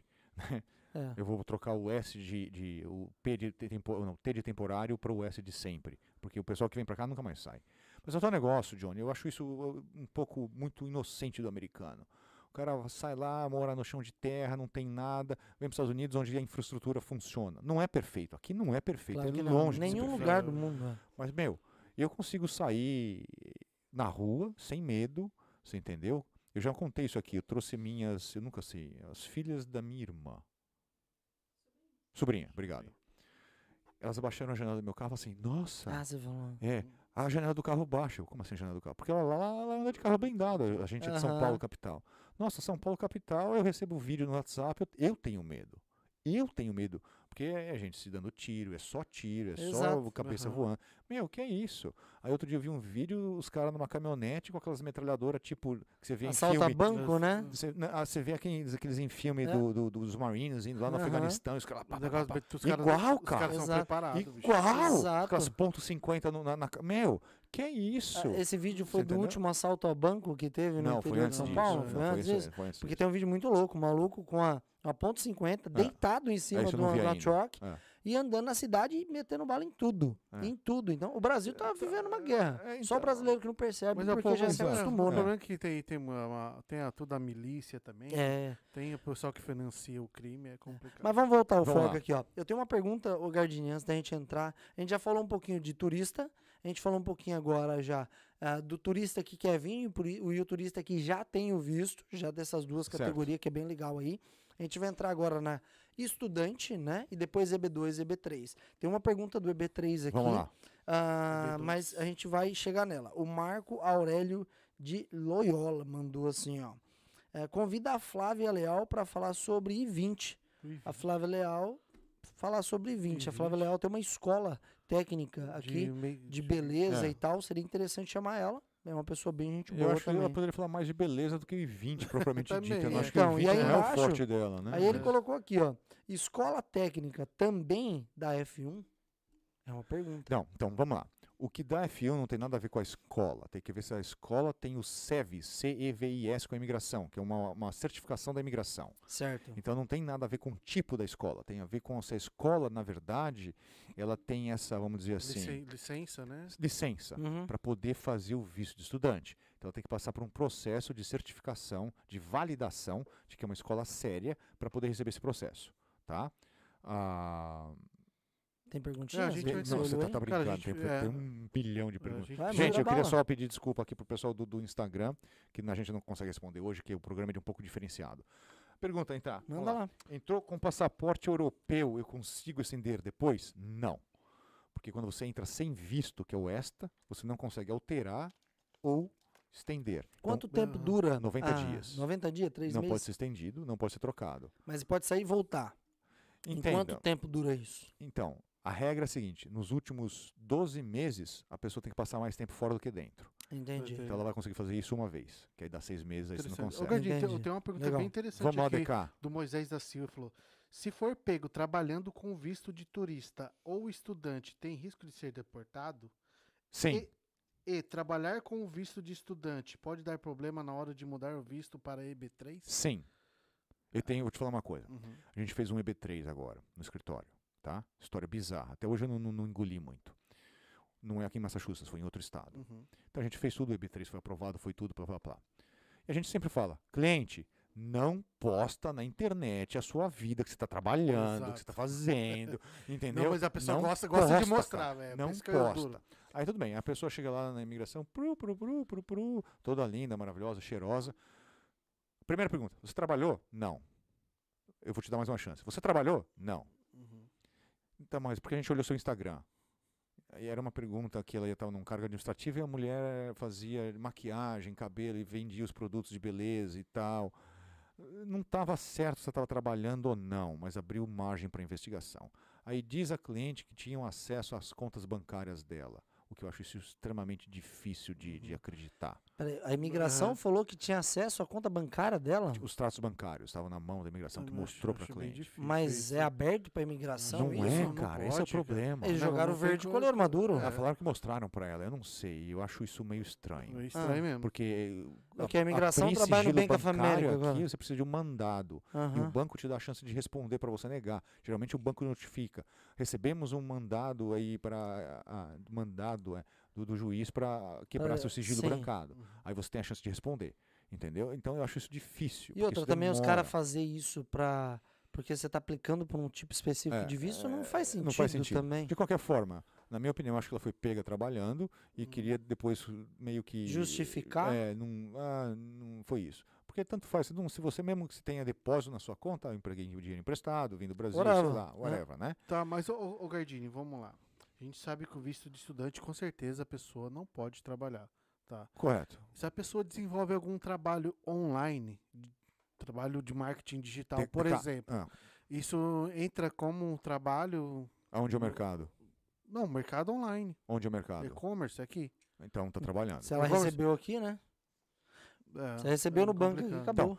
Mas aí, DK, minha pergunta é: se Tá, ela abre um mercado online, por que que ela precisa estar aqui então?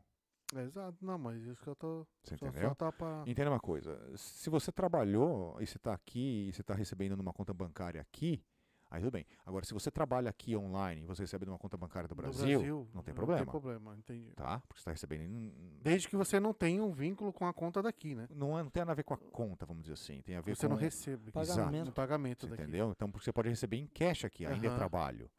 Perfeito. Entendeu? Mas se você receber no Brasil, o isso descaracteriza o trabalho, porque a sua remuneração não está sendo Aham. aqui. Não tem nada a ver com a conta. Perfeito. Tá, eu Uhum. tenho uma pergunta legal lá, fazer Johnny. nesse quesito aí. A gente sabe que tem algumas lojas aqui nos Estados Unidos, aqui em Everett tem, que mandam dinheiro pro Brasil, Correto. certo? Não sei se tu tem conhecimento disso, mas é uma pergunta interessante. Pra galera que tá assistindo a gente e não tá aqui nos Estados Unidos, talvez eles não sabem como funciona. Então eu vou fazer um, um- um- só uma volta aqui pra eles entenderem. A galera trabalha, recebe o cheque, e aí para eles não depositar o cheque na conta deles, para o governo não saber que eles estão trabalhando, eles pegam o cheque, vão numa lojinha que tem aqui, normal, e entregam aquele cheque para a lojinha. A lojinha desconta uma porcentagem do cheque, porque a loja precisa ganhar um dinheirinho também, e eles dão o dinheiro para a pessoa. E fica com o cheque deles, e aí faz o que eles têm que fazer com o cheque. Quando tu envia dinheiro daqui pro Brasil, isso o governo sabe que tu tá fazendo? Governo de quem? Aqui dos Estados Unidos? Sabe, lógico. Ele sabe que tu tá mandando? Quem? Sabe quem? Sabe que a lojinha tá mandando. Porque pensa, se o cliente não tem conta, entendeu? Está mandando através de um, trans, ah, de um Western Union, você faz aquele formulário, preenche seus dados, põe seu IT number. Então ele sabe, não tem acesso à sua conta, mas sabe que você está mandando um cash, porque você trocou por cash e você manda o cash para o Brasil, correto? Aham. E você tem que preencher o formulário. Então, por isso, ah, sabe não sabe, vai para a Western Union. Então, a Western Union sabe. Se é menos que 9, 10 mil dólares, isso não é notificado para o governo, para o por ano? IRS, Aham. por transação. Por- Ah, tá. Tá? Mas seria por ano também. Geralmente é por transação. Então, dá para traçar de volta na pessoa, na teoria? Sim. Vale a pena o trabalho? Não. Entendi. Você entendeu? Entendi. Porque a diferença, por exemplo, deixa eu explicar como é que funciona. No direito criminal, você é inocente até que você a promotoria te prove culpado. Então a promotoria tem o dever de provar a sua culpa. Na imigração, o dever de provar a inocência da pessoa. Então a imigração pode falar assim: eu acho que você está trabalhando. Prova para mim que não.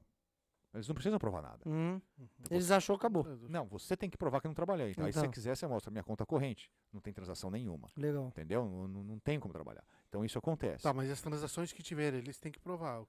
Porque, foi, porque tem algumas transações. Po- Posso te falar uma coisa, DK? Sem dúvida, não é que tem que provar. Você pode white out e você mostra o que você quer. Aham, Aí tá depende certo, da tá sua certo. estratégia. Entendi, entendi. Mas eu vou te explicar uma coisa. Perfeito. Problema de banco raramente dá problema em banco. Aham. Essa foi a primeira vez em 17 anos que eu ouvi. E não sei se é verdade. Sabe o que dá problema? Hum. Aplicativos. Lyft, Uber, Uhum. Uber Eats, DoorDash. Que vai Entendeu? tudo no extrato, né? WhatsApp. Então o que, que é a pessoa? A pessoa chega no aeroporto aqui toda feliz, ah, vou entrar. Aí o cara, deixa eu ver seu telefone. Você tem o direito de falar, Aham. não, não vou deixar você ver meu telefone. Mas aí o cara tem o direito de falar, ok, não deixa você entrar. Ele tem esse direito. Então, o mesmo direito óbvio, que tem que óbvio. falar não, ele também tem. Exato. Óbvio. Aí fala assim, tudo bem, tá meu telefone que eu quero entrar. Ele vai lá na conversa do WhatsApp. Ah, então, você está procurando trabalho aqui? Ah, você vai trabalhar? Aham. Meu, puf, cai a casa. Ou a pessoa estava como estudante aqui, foi pro Brasil, voltou como estudante, aí na volta, calma aí, por que, que você tem aplicativo da Uber de quem trabalha? Puf. Opa, tem que Você ser. entendeu? Entendi. Ou o pessoal, Instagram, Facebook, nossa, As conversas É, ali e tal. entendeu? É. Então é o que eu tenho até medo. Então, por exemplo, ah, é complicado. Então, o- o- a ironia dessa coisa, até eu, eu- eu diria, por exemplo, é o pessoal que mexe com mídia social, influencers, que, né? Você sabe o que, que aconteceu? Você me lembrou de um, de um caso. A Esther teve aqui com a gente Ah. e ela contou aqui, então não tem problema de mencionar. Ela falou que a irmã dela veio e foi parada no aeroporto, foi mandada pra salinha. E na época ela estava aqui, ela contou, então não tem problema de É, falar. lógico. E, e ela falou que ela estava aqui trabalhando como babá, né? E aí a irmã dela foi pra salinha. E ela tá lá fora esperando a irmã dela na saída do aeroporto. Ai, minha irmã, cadê? Né? Não chegou ainda, atrasou o voo, o que aconteceu? E aí, do nada, eles começam a perguntar pra irmã dela: O que, que tu tá fazendo aqui? A irmã dela fala: Não, eu vim passear. Ah, mas tem alguém te esperando aqui? Tem alguém que mora aqui? Ah, não, tem minha irmã. Ah, mas o que, que tua irmã faz aqui? Ah, não, a minha irmã. Não, tua irmã trabalha aqui. Não, não, trabalha? Tua irmã não trabalha cuidando de criança aqui? Só que eles só deram uma deixa. E a irmã dela caiu. E a irmã dela falou: ah, é, minha irmã trabalha como babá.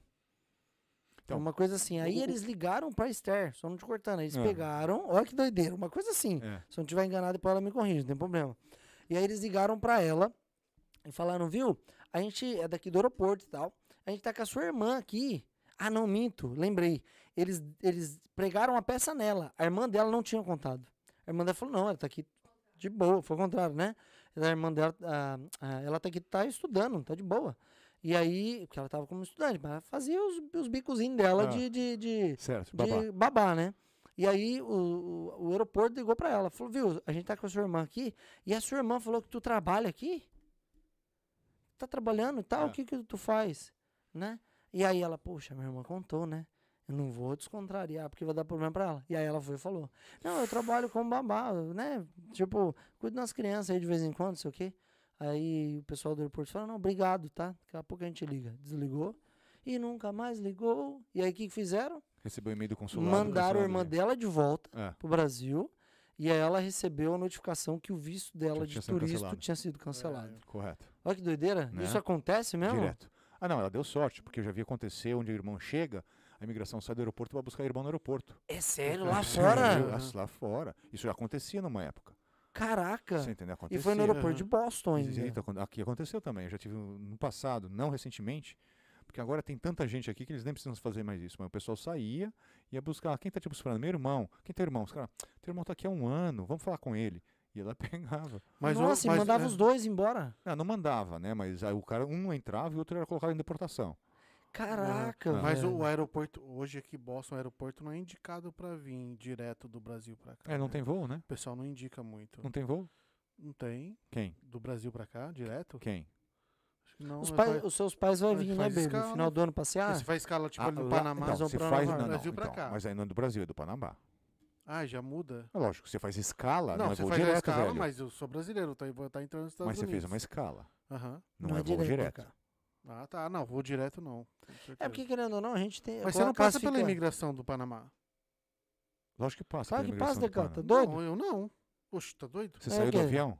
Não. Então, você não saiu do avião, então não, você não entrou no saí. Panamá. Não, não, não Tudo fez- depende. Não, peraí, peraí, peraí. Você atrapalhou tudo aí. Claro que não. Depende do tempo de escala. Se o tempo de escala é 10 minutos, tu fica no avião. Não, Se o tempo de fal- escala é um dia, tu vai sair do Não, avião, porque eles vão dizer que, trocar de assim, avião. que Boston não é indicado uma cidade pra você vir, vir do Brasil pra cá, entendeu? Eles, é isso que falam muito. Não, falam muito porque Boston não tem muito voo internacional do Brasil. Aham. E tem muito brasileiro aqui. Então o Uhum, pessoal que vem toma grelhada. aham. Quais são as cidades, as cidades perfeitas para brasileiro? Turísticas. É, Miami, Flórida, né? uhum. Porque é Orlando, né? Nova Nem- York. Miami é Flórida, ou Orlando ou Miami, porque é onde o brasileiro vai passar, comprar, vai na Disney, ou Nova York, Uhum. que é o brasileiro tem amor por Nova York. Mas se você vem para Boston, o que você vai fazer em Boston? É, Né? é que Ah, fazem. visitar? Que- Visitar o Visitar quê? o Não, por quê aqui em. Boston? O É, Boston mas é no Boston inverno. O que você vai como? fazer em Boston no inverno? vai pra Ah, Nova York, né? no Times Square, Sabe? na neve. O pessoal sabe, meu. Então, então, mas agora, exemplo, se pegaram o exemplo da irmã da, da menina, se ela tivesse descido em Miami, não ia ter dado nenhum Ah, não A gente não sabe. né? É, Mas concordo, sabe, né? concordo. É. Aumenta o risco, assim, É. entendeu? Então, É. por exemplo, aí eu já percebi que o, sempre o primeiro voo é sempre o pior. De manhãzinha, sabe? Quando abre o aeroporto, aquele primeiro voo chega, Sei. todo mundo é parado, velho. Todo mundo, os caras lá tá, tô, tô- tô aqui sem paciência, vamos parar todo mundo. Aí o segundo, terceiro voo, quando já faz linha, vai passando, vai passando. É vai porque a passando. salinha já tá lotada. Exato. Assim. Ó, vamos voltar lá. Ah, Gardini, vamos que vamos. Ah, a gente falou então agora, só para me lembrar. Turista, turista que tem visto, turista que não tem visto. A escola. A Turista escola, que não tem visto não é turista, tá, Johnny? Turista que vai tirar o visto. Tá ótimo. É, arrumei, arrumei. Aí a gente falou da escola, então, que a galera que está no Brasil tem que entrar em contato com uma escola aqui, para a escola já começar o processo, o encaminhamento dela, para ela conseguir ir lá ah, passar com o cônsul lá no Brasil e fazer a entrevista dela e falar que está vindo como estudante, né? Correto. Legal. Eu quero saber o seguinte: o cara veio para cá como estudante, certo? E aí, perdão, como turista. E ele aplicou a o troca de status para estudante, né? Como que funciona o processo depois dele aplicar para o estudante? Ele foi lá e quer fazer inglês. Aí ele aprendeu o inglês, ele ficou um time aí legal de inglês. Deu três anos de inglês, ele estudando, fazendo tudo certinho, tal, tal, tal. Existe a possibilidade dele aplicar para um, um outro visto, no caso um EB3, um EB2, Então que pode levar ele ao green card? Como funciona Sem isso e dúvida, quais sem- sem vistos dúvida. são? Então, só para clarificar, visto de turismo não permite trabalhar.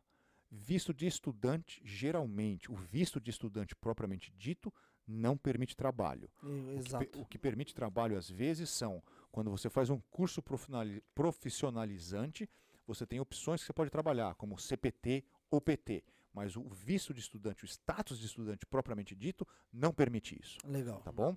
Tendo dito isso, qual que é a recomendação? A pessoa entra como turista, por exemplo. Aí, nossa, eu percebi que o meu inglês não é bom, eu quero aprender de inglês. Mudei de ideia. Vou fazer a facu... vou estudar inglês ou qualquer outra coisa. Mudou de ideia, tá? Aham. Porque a pessoa, se ela entra como turista, já com a intenção de estudar, isso é fraude na intenção.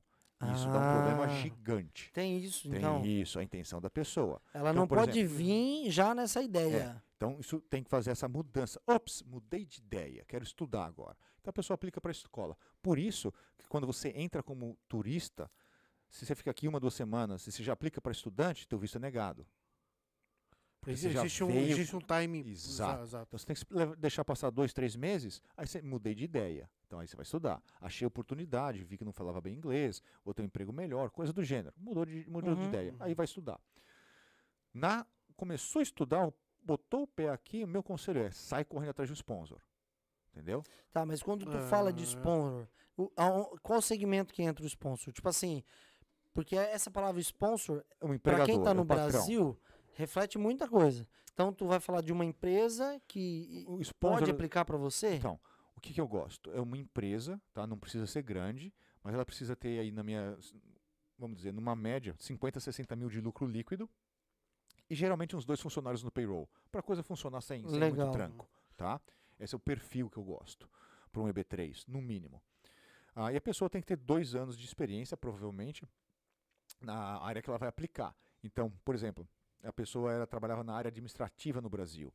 Ela pode aplicar em qualquer empresa, construção, limpeza, restaurante, na área administrativa. legal. Entendeu? Então dá para ser feito isso, que aí a pessoa faz esse processo por dois, três anos, ela continua estudando, aí ela recebe um EB3. O porquê que eu amo EB3, EB2, NW? Porque não é um visto de trabalho, é um green card. Ah, Ah, tá. doutor, mas eu não quero um green card, eu só quero uma carteira e um social. Não, acredita em mim. É um green card que você quer. Ah, mas doutor, eu, Eu só achei, que legal, eu É, achei que era vídeo de trabalho. O EB3 É, não. eu achei é que um green era. card. Que legal. O H1B ó, é uma, uma sopa de letras. O H1B é um visto. Porque os vistos de trabalho geralmente são vistos não imigrantes. Então, por exemplo, o H1B ele dura sete anos e acabou. Aí Você tem Uhum. que voltar para o seu país, tá? Por um ano, aí você volta. Ou você aplica para um EB1, que é o pessoal de H1B que tem chance depois de dois, três anos. Ah, que é mais. Também daria, mas também ainda vai depender, depende da situação. Então vamos lá, voltando na, na- na nossa vaca fria aqui. Então você aplica para isso. Então, meu conselho é: a pessoa chegou aqui, já sai correndo atrás de um amigo, de um sponsor, alguém que tem uma empresa para poder fazer esse pedido de green card. Tá?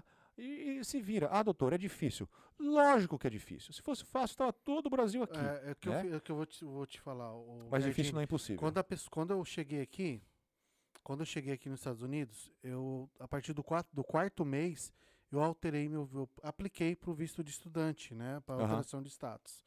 Entrei em contato com a escola, eles me informaram, falaram assim, ó, você tem algum sponsor? Eu falei assim, não, não tem. Então você tem que provar, você tem que ter um valor X Na na, sua conta. Correto. Meu, o que que eu fiz? Eu cha- chamei um monte de amigo meu, falei assim, ó, deposita, cada um deposita dois, três mil na minha conta. Exato. Beleza, cada um depositou um pouco na minha conta, deu o limite, fui lá, tirei o extratinho certinho no banco, acabou, né? Exato. Quando, Provei. quando que foi isso que você veio? Você foi em 2017. Eu apliquei em 2018. 2018. Sabe o que está acontecendo agora modernamente? Ah. A imigração sabe que a galera faz isso, não. Então eles pedem Aham. três meses de extrato. Não, mas eu deixei um bom tempo. Ah, então. eu Porque deixei. quando eu vim pra Só cá, que assim, meu, só que assim, é não difícil. precisava de três meses. Só que sim, só que não, não precisava. Só que é difícil. Vai ser difícil achar uma- pessoas pra fazer isso pra É confiar. lógico, lógico, né? Tem que ser amigo, amigo, Am- cara. porque- É, dá dois, e aí eu também eu não sei como os caras confiaram em É. mim, porque fazia pouco tempo Não, que e, eu precisa tava arrumar, e, e é difícil por duas coisas. Você arrumar um amigo e arrumar um Aham. amigo que tem o dinheiro Eu também. que tenho dinheiro. Não, você quer ver história louca? Minha história. Eu vim aqui como estudante, eu cheguei nos Estados Unidos como estudante, né? Mas a, mi- a diferença é que eu não vim para ficar dois, três, quatro, cinco anos. Eu vim para ficar. Então eu já fiz um, mais ou menos um planejamento e falei, eu vou ficar. Eu tinha esse amigo mexicano louco, assim, Ludo, você não, não precisa de planejar muito. Arranja o dinheiro da sua passagem, o dinheiro para você passar um mês, aí tudo acontece. Né? Existe um ditado. Se você der o primeiro passo, o universo vai conspirar para fazer acontecer. O que é pura verdade. Mas você tem que dar o primeiro passo certo. Uhum. Porque se der o primeiro passo errado, aí a coisa desanda, né? Então eu dei o primeiro passo certo. Eu cheguei com visto estudante, cheguei. Aí eu cheguei aqui nos Estados Unidos. Estados Unidos é show me the money, Uhum. né? Então, já no primeiro semestre, no ano de 2004, quando eu cheguei, eu já tinha que aparecer com 11 mil dólares para pagar a faculdade. Caraca. E eu tinha 560 dólares. Eu falei, meu, como que eu vou fazer isso? Olha isso. Aham. Um professor chegou para mim e eu te empresto o dinheiro. Eu falei, Caraca, não não, tô acreditando. Pro- Aí eu assinei, assinei uma nota promissória Aham. pro professor, ele me emprestou o dinheiro e eu paguei a faculdade. 11 Uau, conto? aí 11 sim, conto. Uau. 15 anos atrás, 17 anos atrás. Mas esse é o primeiro parte do problema. Isso me Aham. pagou o primeiro semestre. Eu tinha mais três para ser pago. Putz. Né? Mais mil living expenses, eu não posso trabalhar. Aham. Aí o que, que eu fiz? Eu achei a fada madrinha da minha vida, uma brasileira que morava lá no Kansas. Mora no meu coração até hoje, lógico. Falei, fulana, me ajuda. Eu estou desesperado, não sei o que fazer. Eu preciso de empréstimo estudantil e não sou cidadão, não tenho nada, né? Você pode dar um cosign para mim, ser minha fiadora? Ela, ai, não sei. Eu falei, eu te dou 10, 20 mil dólares, eu dou para você. Tá? Ela, eu faço. Eu falei, tá bom. Então, eu acabei pegando em torno de 150 mil dólares de empréstimo estudantil para pagar a faculdade. Mil, eu tinha mais dois anos para me virar, então mais ou menos isso. Ela deu um cosign, dei 20 mil para ela. Anja. Foi ela que determinou a minha vida aqui, que eu consegui pagar a faculdade e tudo. Caraca. Aí, mas não foi o dinheiro dela, né? Mas foi cosign. Mas mesmo assim, se eu não pagar e fosse para o Brasil, Aham. é, é o Ela- dela na reta. Cara, mas tu- cobrado- é o dela na reta. Mas tu fez uma dívida de mais de 100 mil dólares para você conseguir ficar nos Estados Unidos e fazer sua faculdade. Não, foi pior que isso. Eu tive que, além dessa dívida, aí eu fiz uns erros, deu problema no processo de imigração, tive que vender imóvel no Brasil para me custear. Meu, foi um assim, eu, eu comi o pão que o diabo amassou aqui. Você Uau. não tem noção. Um dia a gente sai para tomar um chá e eu, eu te, te explico Aham. tudo. Tomar um chá. E, porque, meu, eu, eu Caraca, quase fui deportado, velho. Sério? Sério? A gente conversa, tá vendo? Então, o que que é? Você tem que ter três coisas no, aqui. Você tem que vir tentar vir da forma certa, ter paciência, entender que vai ter um gasto e vai demorar. Você Legal. entendeu? Uhum. Eu tive tudo isso. Eu, queria ficar aqui, não queria voltar para o Brasil. Então eu falei, para que, que eu vou segurar um imóvel no Brasil, né? Sendo que tu Você quer não- ficar então aqui. Quero vai ficar aqui. pra cá, Então tá eu certo. vendi. Na hora, todo mundo me criticou. Você é um louco, você não tem certeza. Eu falei, na vida nada é certeza. Mas é a diferença onde você tem que arriscar, para Arriscar. você correr Aham. atrás. Se é aquilo que tu quer, tu tem que. Eu confiei no meu taco, né? Tá a mulher, eu falei, que se uma estranha tá me confiando e me dando, assinando 150 mil dólares para mim, como eu não vou confiar no meu taco? É, e hoje tá aqui, né? Caramba. Né? É, mas aí a Mas é questão sem- não também, é tu deu os passos Não, certos. claro, claro. Tu deu os passos certos. Então, mas a questão. gente deu os passos certos agora que a gente olha para trás. É. Lá atrás você não Mas- sabia a direção. Exato. Os tombos Você que tava arriscando. Entendeu? É muito Lá, louco quando você isso, olha né? para, meu, vou fazer isso, se fosse hoje, eu velho assim, eu falei, nem, nem Você não, não vou, faria, não né? faço. Não faz. Você, você tem outra coragem. É outra visão. Caramba, Você que entendeu? doideira. Então, tem- Gardini, tem tudo é- isso. Fala é, é vantagem prolongar o visto de estudante? Ou, perdão, o visto de turista? Sim e não. É vantagem porque você vai economizar aí 4, 5 meses de escola. Não, porque quando a extensão, geralmente a sua aprovação ou negação vem depois do prazo. Uhum, E aí você não consegue trocar para de estudante. Uhum. Então, E eu, quando, esse- e quando a aprovação vem um não, e ela vem depois do tempo que ah, o seu visto já deu time de tu tá aqui, o que que tu faz? então vamos lá. A resposta também é complicada. Você entrou em janeiro, então Aham. você pode ficar até junho, seis meses. Uhum. Aí você faz extensão, você pode ficar até dezembro. Tá bom? Se for aprovado, no Não, caso. caso. você não teve resposta. Não Você teve falou que vem depois. Então, você Ah. entrou com a extensão, você ficou até dezembro. Em dezembro, sem resposta ou com resposta, você tem que fazer outra extensão. Entendi. Ou Eu posso fazer sem ter resposta? Você quer ficar aqui? Aham. Então tem que fazer, senão você Aham. estourou. Então, se a resposta vier ou aprovada ou negada em fevereiro, você já estourou dois meses. Entendi. Ah, isso aí, putz, aí o cara já entra, já Você entendeu? fica fora de estado. Você estourou dois é um meses. risco, né? Porque você deve ter feito em dezembro. Uhum. Então, janeiro até junho, junho você faz extensão, dezembro, em dezembro você tem que fazer extensão ou picar tua mula. Certo. Entendeu? Se você, ah, vou esperar a resposta para fazer, tá errado. Porque a lei fala é de seis em seis meses. Não der uma resposta, você tem a obrigação de jogar outra de seis meses. Aham. Porque a culpa é deles É, que não te é- responderam. Não, a culpa é sua. A imigração nunca é culpada. Ah, tem isso? É lógico. Isso aí, gente, é. Mas não tem aquela parada, tipo, mano, eu mandei, tô esperando a resposta. Mas você mandou para mais seis meses. Então, mesmo que a resposta fosse sim, seis meses vence em dezembro. Já venceu. Faz sentido. Você entendeu? Verdade. Então não pode, ah, não tive a resposta. Mas se a resposta fosse sim, venceu em dezembro. Legal. É fevereiro, velho. O que você tá fazendo aqui 60 dias extra? Vaza. Legal. Top. Entendeu? Gardini, deixa eu ler uma pergunta no Vamos lá, chat lá. aqui, lá do YouTube, e depois a gente vai entrar um pouco na questão de EB3 e EB2 pra gente encerrar, que eu sei que você tá bem cansado, que foi bem correria pra você E hoje. amanhã o dia é cedo também. Amanhã. É, você acorda também. que hora? Ah, normalmente, o- geralmente o meu alarme toca às seis. Seis da Sei, manhã. Tá bom. acorda Eu tarde, acorda tarde, hein? Mas, eu vou- Acorda mas- tarde, mas- acorda 10 e meia todo dia, tá falando o quê? bobo, Mas não é a cor da tarde. Eu vou dormir numa média de 11 e meia, Eu meia-noite. acordo 3 horas da manhã.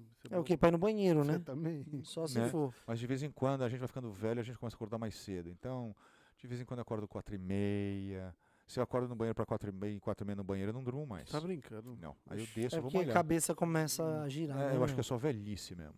Que Tá isso? doido. É, Mas tu então- é novo, quantos anos tu pra tem? Caramba, pô. Descobri a idade do Gardini agora. Pratica algum esporte? Eu se eu pratico algum esporte, É levanta- xadrez. levantamento de copo. Ah. Xadrez. É bom, isso é... Xadrez, É, xadrez. tu Ah, tem físico bom. de atleta, sabia? Eu pedalo Tá numa média Bolsonaro. de eu pedalo numa média de 40, 50 milhas toda semana Pô, isso é bom. e dou uma demais. puxadinha de ferro de leve aí só para manter Tu tá Legal, falando legal, sério? Legal. seríssimo. Sério, Isso você anda é de bike? Isso é bom Mas em demais. casa, bike em é, casa? es- é. Ah, mas Eu, eu massa. comprei aquelas pelotão falsa que vende no Costco, que chama Echelon.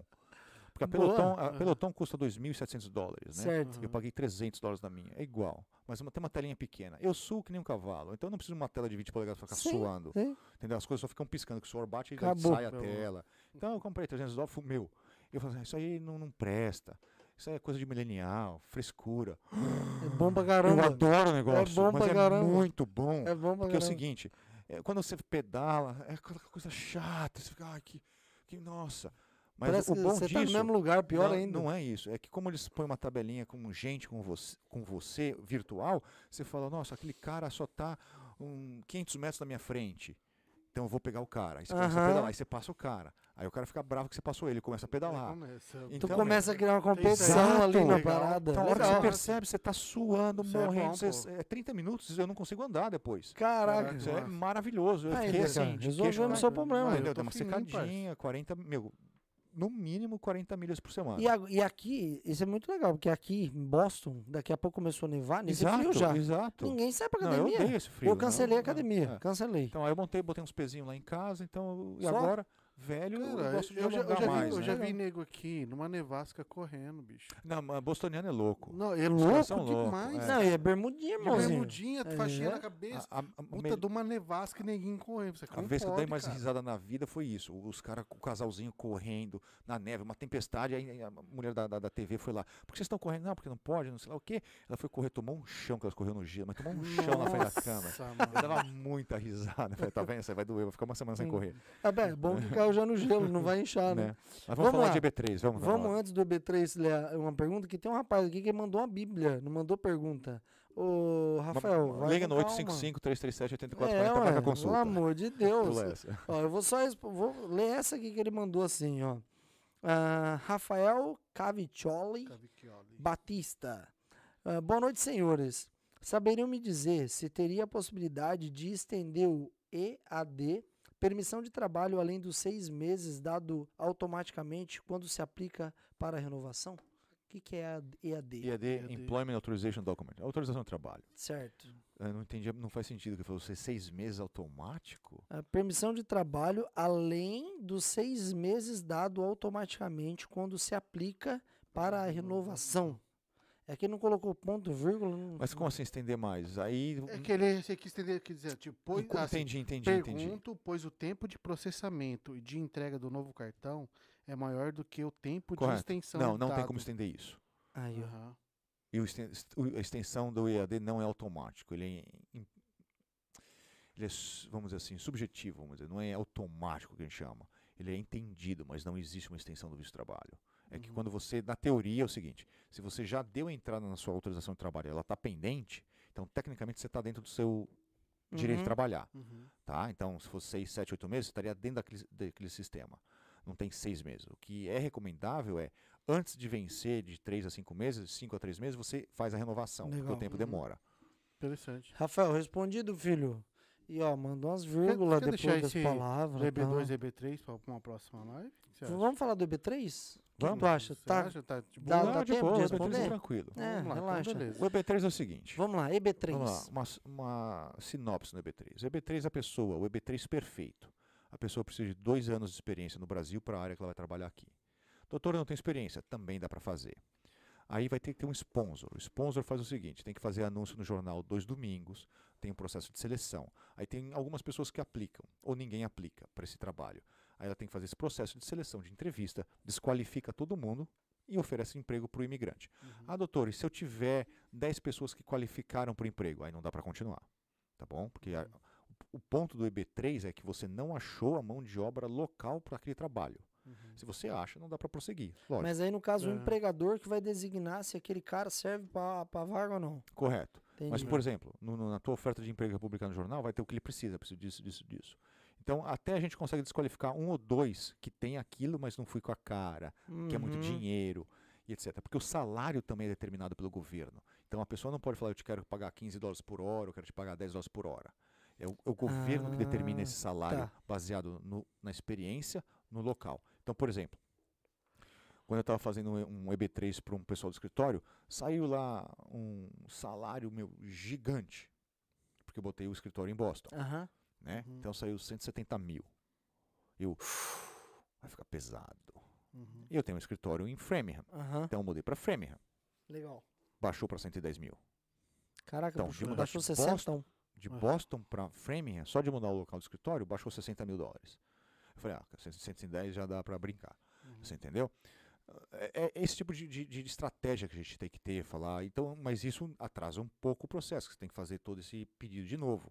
Mas tem que ver, eu prefiro atrasar o processo dois meses do que chegar no final e é negado.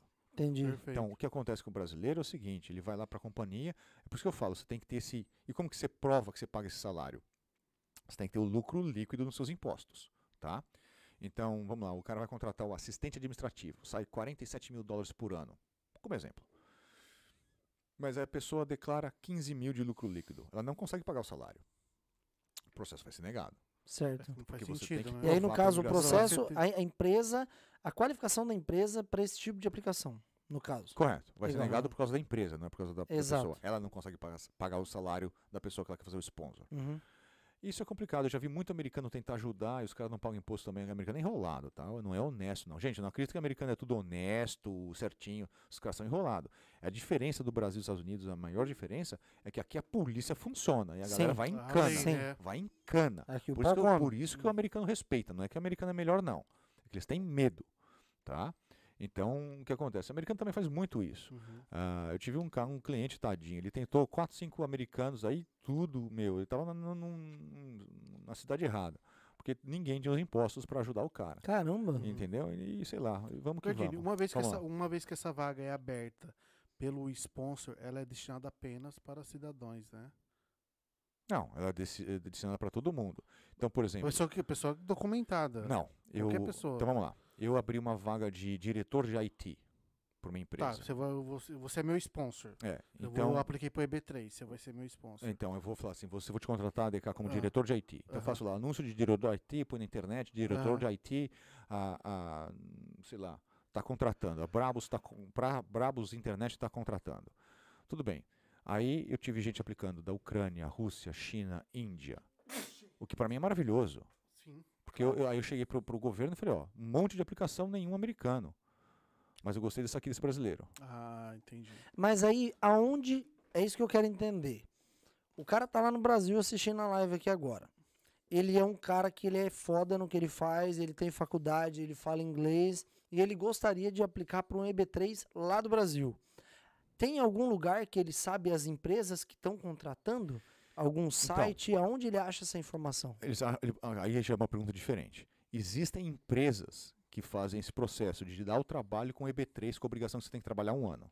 Entendi, Ah, Mas aí você vai cair no meio dos Estados Unidos ganhando 7 dólares por hora. entendi. Ah, eles jogam num, num É. lo- Então, local pro cara aleatório. que tá onde lá- ninguém quer ir, É isso que eu quero É, entender. Então é aham. mais fácil o cara que tá lá no Brasil, que quer vir como B3, entrar em contato com o escritório do Ludo e se qualificar para isso, e você consegue fazer essa, Eu não, essa faço essa, conexão? eu não faço essa, ainda a gente não faz essa ponte com o sponsor.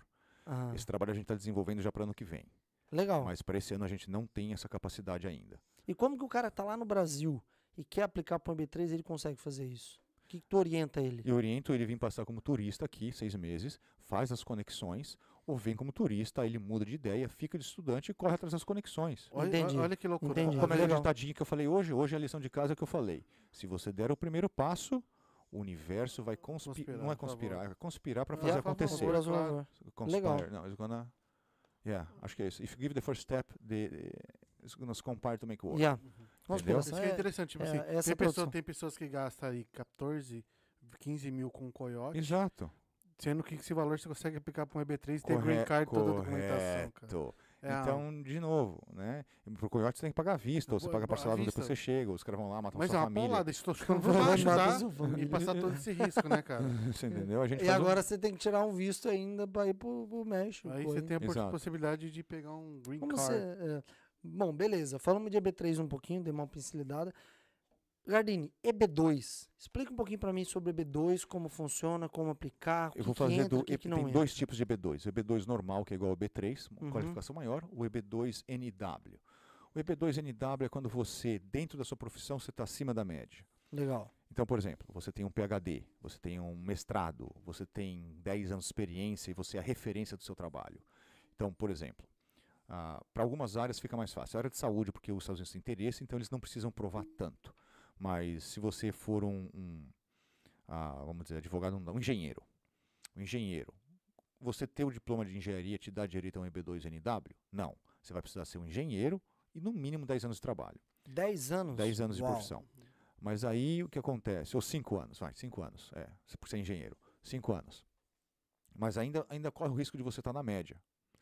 Mas aí se você tiver algum, alguma publicação, algum artigo publicado, alguma coisa feita, e as pessoas e cartas de referência que você é, você é um pouquinho acima da média, você consegue. Então essa é a diferença do EB3 e EB2NW. Você tem que prova- provar que dentro da sua profissão você está um pouquinho acima da média. Entendi. Esse, esse EB2NW, ele, ele entra na classe dos atletas ou não? Entra. Ah, tá, tá Entra. explicado. Então o atleta tem que provar que ele tem. que ele já saiu na mídia. Participou numa Copa do Participou uma Mundo, já ganhou um campeonato. Tá, não é qualquer, jogo, qualquer pessoa, qualquer amador, não, aí já não. Não, dá- exato. Então o cara trabalha na várzea do, sei lá, de São Paulo. Mas se ele não. for vinculado a algum, Entendi. Se ele é federado de alguma instituição, Federação Paulista, Federação do Rio de Janeiro. Então, tipo- não, não, não sei se aí você está sendo muito técnico, não sei como te dar essa resposta, Aham. VK. O cara pode ser, pertencer à federação, ele nunca jogou, fica no banco lá que ele reserva. Não vai rolar. Você, você entendeu? Eu Ou até rola, tô a gente não, eu não tô sei te entendendo, dizer. Pode ser o que aconteceu antes de chegar naquele time. Mas, não, tipo assim, etc, mas ele tem que provar que ele, que ele realmente participou de algum Exato. evento grande. Legal. né? Então, mas a gente sempre consegue, a- a- Legal. como advogado, um O meu trabalho, não- eu odeio essa palavra. Ah, o meu trabalho Toma não, besta. não é, o que quer, escuta que não quer. não é Pensa. dar um, não é dar um jeitinho. É achar a solução. Exato. Para mim a lei é um bambu, tá? É um bambu. Aham. Meu trabalho como advogado é torcer para o cliente, para o favor do cliente, mas eu não posso quebrar, porque se você quebra o bambu você quebra a lei. Você torcer o bambu é o que você quer fazer para o seu cliente, para o seu cliente entra naquela lei quando ele não encaixa retinho. Uhum. Você entendeu? Então essa é a É se diferença. adequar, né? Então, Fazer quando o se bambu começa a fazer aquele clac, clac, clac, vou quebrar, você para, é aqui o limite, Entendi. entendeu? Então daqui não pode passar porque daí já virou bagunça, já Exato. virou Uhum. jeitinho. Ah, Mas até Se- então. Se lascou ainda. é, não, não, mas é só para entender, não, porque depois o pessoal liga no escritório, doutor, Sim. se dá um jeitinho para mim. O DK é- é falou lá no não. podcast Exato, que você dá é. um Não, jeitinho. isso é Às vezes, perigoso. é. Não, não, não sei. Não, Eu, não, eu não trago o público pro você. É, tirando onda. Isso, É, velho. Eu Meus seguidores aí tudo lá no teu Não, eu sei disso, DK. Eu sei, eu Tô adoro. brincando, eu tô não. brincando, Mas tô entenda, não, não, não é isso. Eu tenho que tomar cuidado. Não, cara, claro, senão- É claro. lógico. Cara, joga essa última Ó, pergunta aí. vai, que a imigração tá assistindo isso aqui. Calma, relaxa. Eles assistem, Aí vai tá? com calma. Ah, o mundo de Jefferson mandou aqui lá no chat do YouTube. Pessoal tá que tá nas perguntas, hein? É? Tem muita que eu não tô lendo aqui, que Eu- senão. Aqui você não tem noção. né? Você tá. do- Aí deve ser bizarro demais. Vamos lá. ó. O mundo de Jefferson perguntou assim, ó. O nominho, hein, ô Jefferson? Para o EB2NIW, o escritório do Gardini parcela em quantas vezes? 24. Aí, ó. Porra. Tu tá que nem Casas Bahia, pô. Aí, ó. tu Achamos falei? a solução pro seu problema. Viado, 24 vezes iguais, não tem entrada. E tipo, aí você pergunta, São quer pagar 24 quanto? vezes iguais. Legal. O preço não, não falo online. Não, o preço é. não, tô, tô falando que nem, o- que nem o garoto propaganda Casas Bahia. Quer pagar quanto? É. É, Mas é interessante isso. Eu vou, eu vou falar uma parada que eu acho, Dois anos que eu pra acho pagar um legal. EB2. Ah. Essa parada de tu dividir também mostra pro cliente que tu tá preocupado com ele. Que tu não tá só preocupado Com com, a dinheiro. grana, Exato. entende? Porque tu tá passando a- a- o recado pra ele falando: "Eu sei o tempo que demora, sabe? E eu vou te ajudar nesse tempo todo e além de te ajudar a dar certo, eu vou te ajudar a você pagar". E também, ah, Johnny, a pessoa que vai fazer um EB2NW aqui dentro, ou ela está como turista ou ela está como estudante sem estar trabalhando. Né? Então ela não pode trabalhar. Então eu sei que ela tem esse Sim. problema que o dinheiro tem que vir do Brasil, que talvez tenha aquela renda mensal do Brasil e usar Exato. a renda mensal para pagar a gente. Então todo mundo fica feliz. O cara paga parcelado, o processo vai acontecendo, pega o green card, pagou igual. Lógico, eu prefiro receber a quantidade de uma bolada só no começo, ao invés Seria de dois ótimo, anos. né? Prefiro, Aham. entendeu?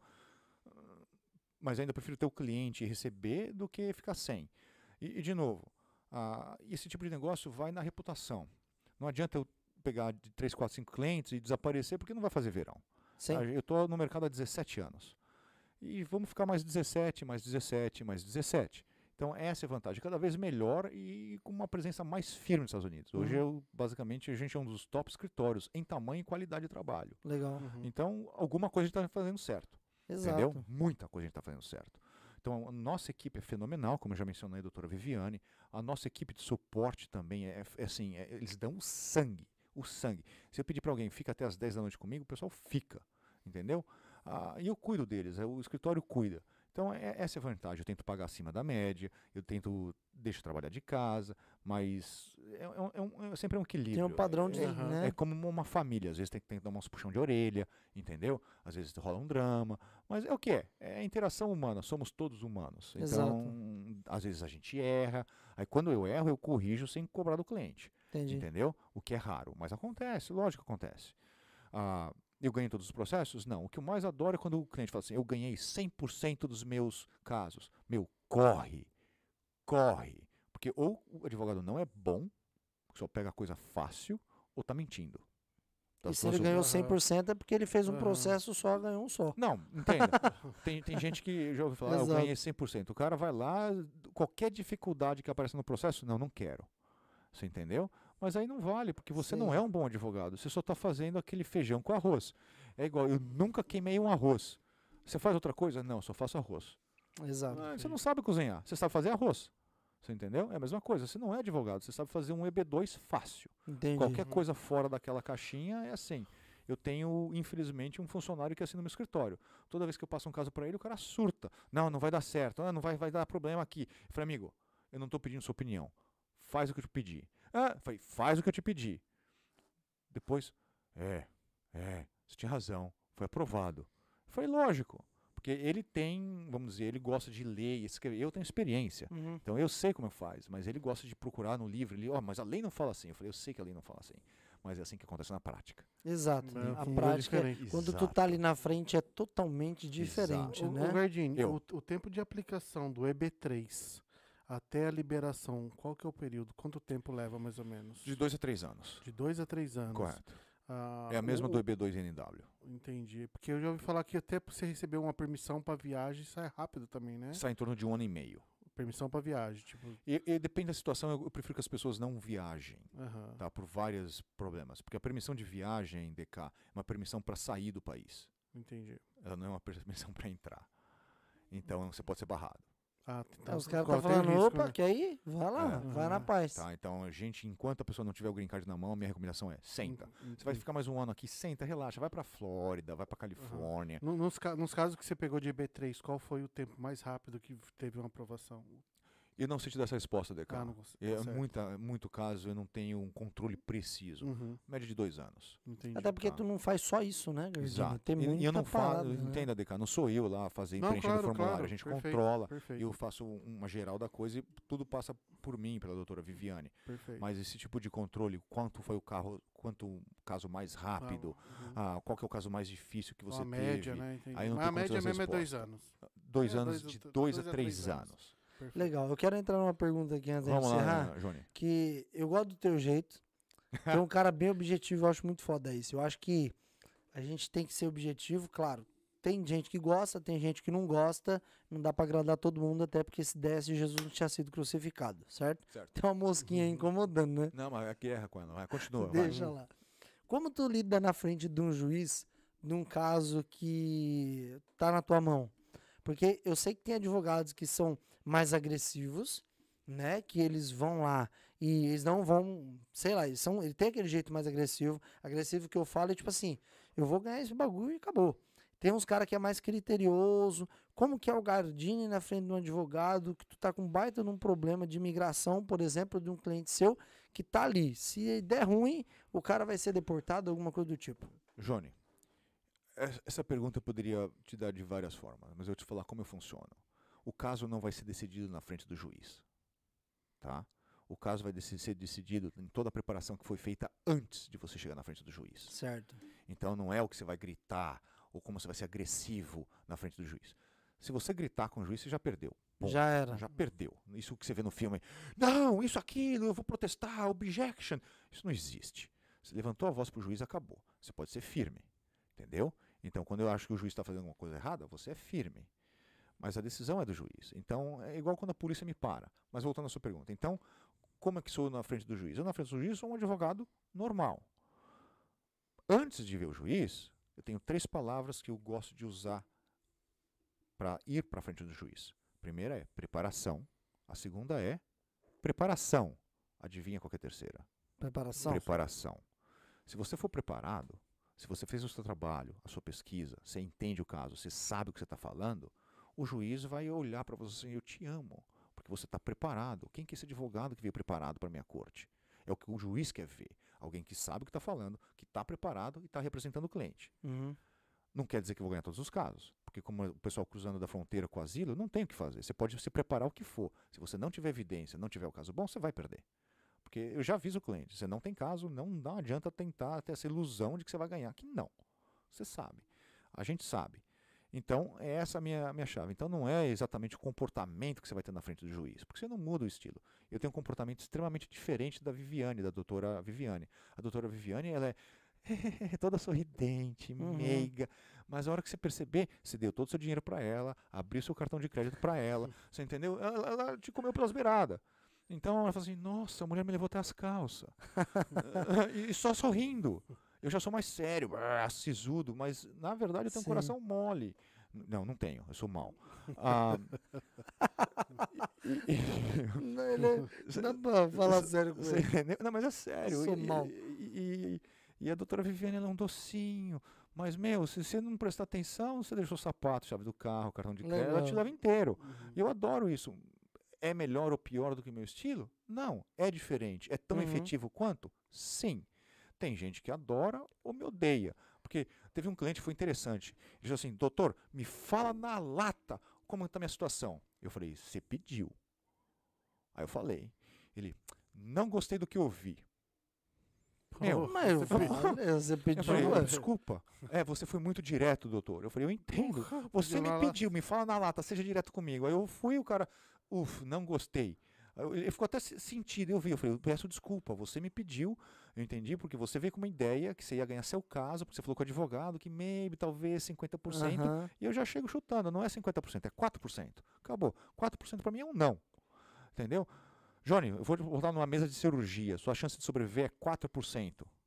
Você faz? Não, já peço pra Deus cuidar da minha família, porque eu Exato. vou encontrar ele lá em cima. Exato. Porque menos a cada assim. 96 Exato. cada 100, 96 não, não, então volta. é isso.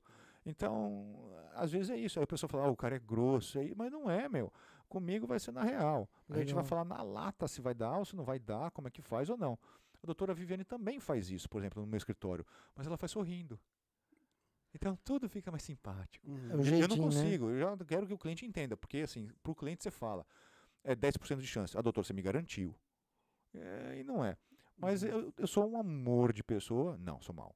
Ah, mas a gente é bom no que faz. A gente é muito bom no que faz.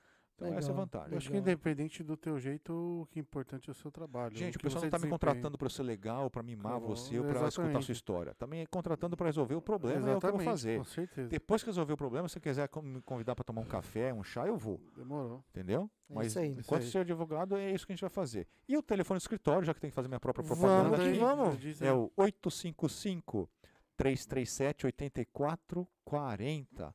855 337 8440 ou através das mídias sociais aí, Ludo Gardini com no final, ou dá uma procurada também aqui nos Brabos, toda primeira terça-feira terceira-feira do mês, ou quase toda terça-feira, às 8h30 da noite, né?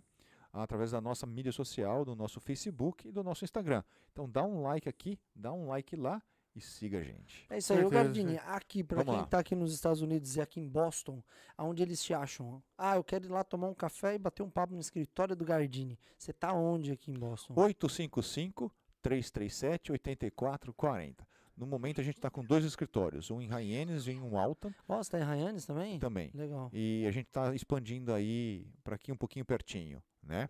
Estamos expandindo aí um, um pouquinho pertinho. E vamos que vamos.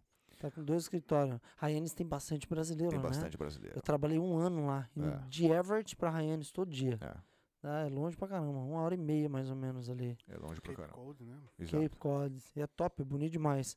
Pessoal, é o seguinte, ah, o Gardini ficou devendo pra gente sobre o visto aqui do, do. Cagueta, né? Vamos colocar assim. Fiquei.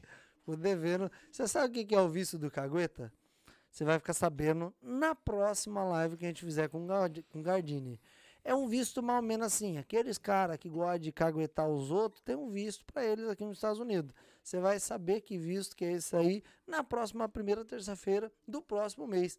Eu te convido também a ir lá na descrição desse podcast e clicar nas mídias sociais do Gardini que tá lá. Acha ele no Instagram, começa a seguir ele, manda um joinha, manda alguma coisa que você viu ele nos brabos, porque isso ajuda também a gente para ele entender que, mano, ele tá sendo alcançado aí pelo nosso público, tá?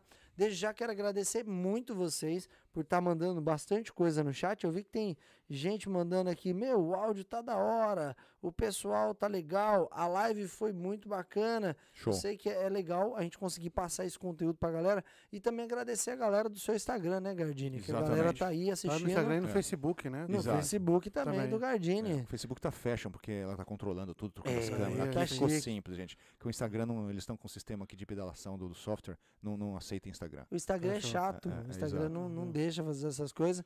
Então, agradecer geral aí, agradecer você mais uma vez por estar disposição. aqui com a gente, apoiando o projeto, trazendo conteúdo.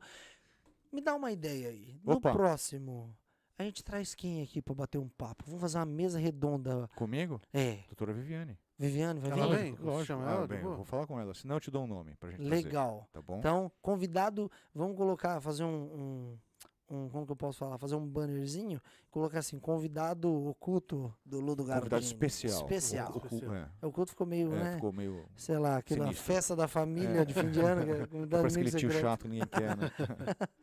E é isso. aí. DK, mais uma vez, muito obrigado. Agradecer a Jessie, que sempre tá ali no controle, não só do podcast, mas da minha vida, né? Que ela controla tudo.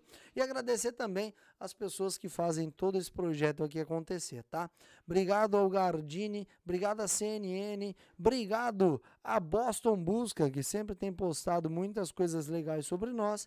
Obrigado também sobre o novo Instagram, que tá bombando aí, postando toda semana. conteúdo dos Bravos Treta Podcast. USA, né, mano? Treta USA, o pessoal do Treta, muito obrigado aí, ter alcançado muita gente através desse Instagram. E também o Marão Burger. Marão Burger é sensacional, tem apoiado nosso projeto de uma forma extraordinária e a gente quer agradecer de coração. A gente se vê sábado que vem, tem um convidado mais que especial que o DK. O DK fez aquele contatinho, conseguiu, né, DK? Quem que é o nosso convidado do próximo Ah, sábado? Vamos deixar como suspense aí, né? Não. A gente vai montar nossa arte. Tem que montar nossa arte ainda, né, dele. Do João. Mas por quê? Ele É o João Vitor, né? mano? João Vitor, o moleque é influência brabo aqui Ele de é, ele é famosinho no TikTok. É, hein, bicho, mais de estourado. 200 mil lá no TikTok e a gente vai trazer ele aqui, Show conhecer um pouco da história dele. Gardini, obrigado. Obrigado, valeu, tomar seu Johnny, tempo mais DK, uma vez. Jesse, obrigado a toda a audiência de vocês. Um prazer, um carinho muito grande. É, obrigado pela oportunidade de ficar aí com a gente aí duas horas aí nesse. Eu gosto da interação aqui que é mais descontraída. bem assim, massa, bem eu massa. adoro isso aqui. E até a próxima. Dia Tamo junto. primeira terça-feira de dezembro estamos aqui de volta. Ou terça-feira que vem através da minha mídia social e de manhã nas rádios. É Nas, isso, nas rádios. Eu quero mandar um né? abraço lá Manda pra. Como que é o nome da rádio? Pra minha mãe, pro meu tio. né? Mamãe, meu tio, meu avô. Pra nossa da rádio Xuxa. Na nossa rádio USA, né? exato. Eu acho dominando muito massa a Nova Inglaterra e a Flórida. É, Eles eles fazem são um trabalho muito maravilhoso. massa. Gente do Instagram, eu vou indo nessa. Tchau, tchau. Beijos Valeu. e abraços. Pessoal, é isso aí. Lá na câmera 4, thank you very much, guys. See Valeu. you. Hum, essa, essa semana ainda, né? Beijo, Tchau. tchau.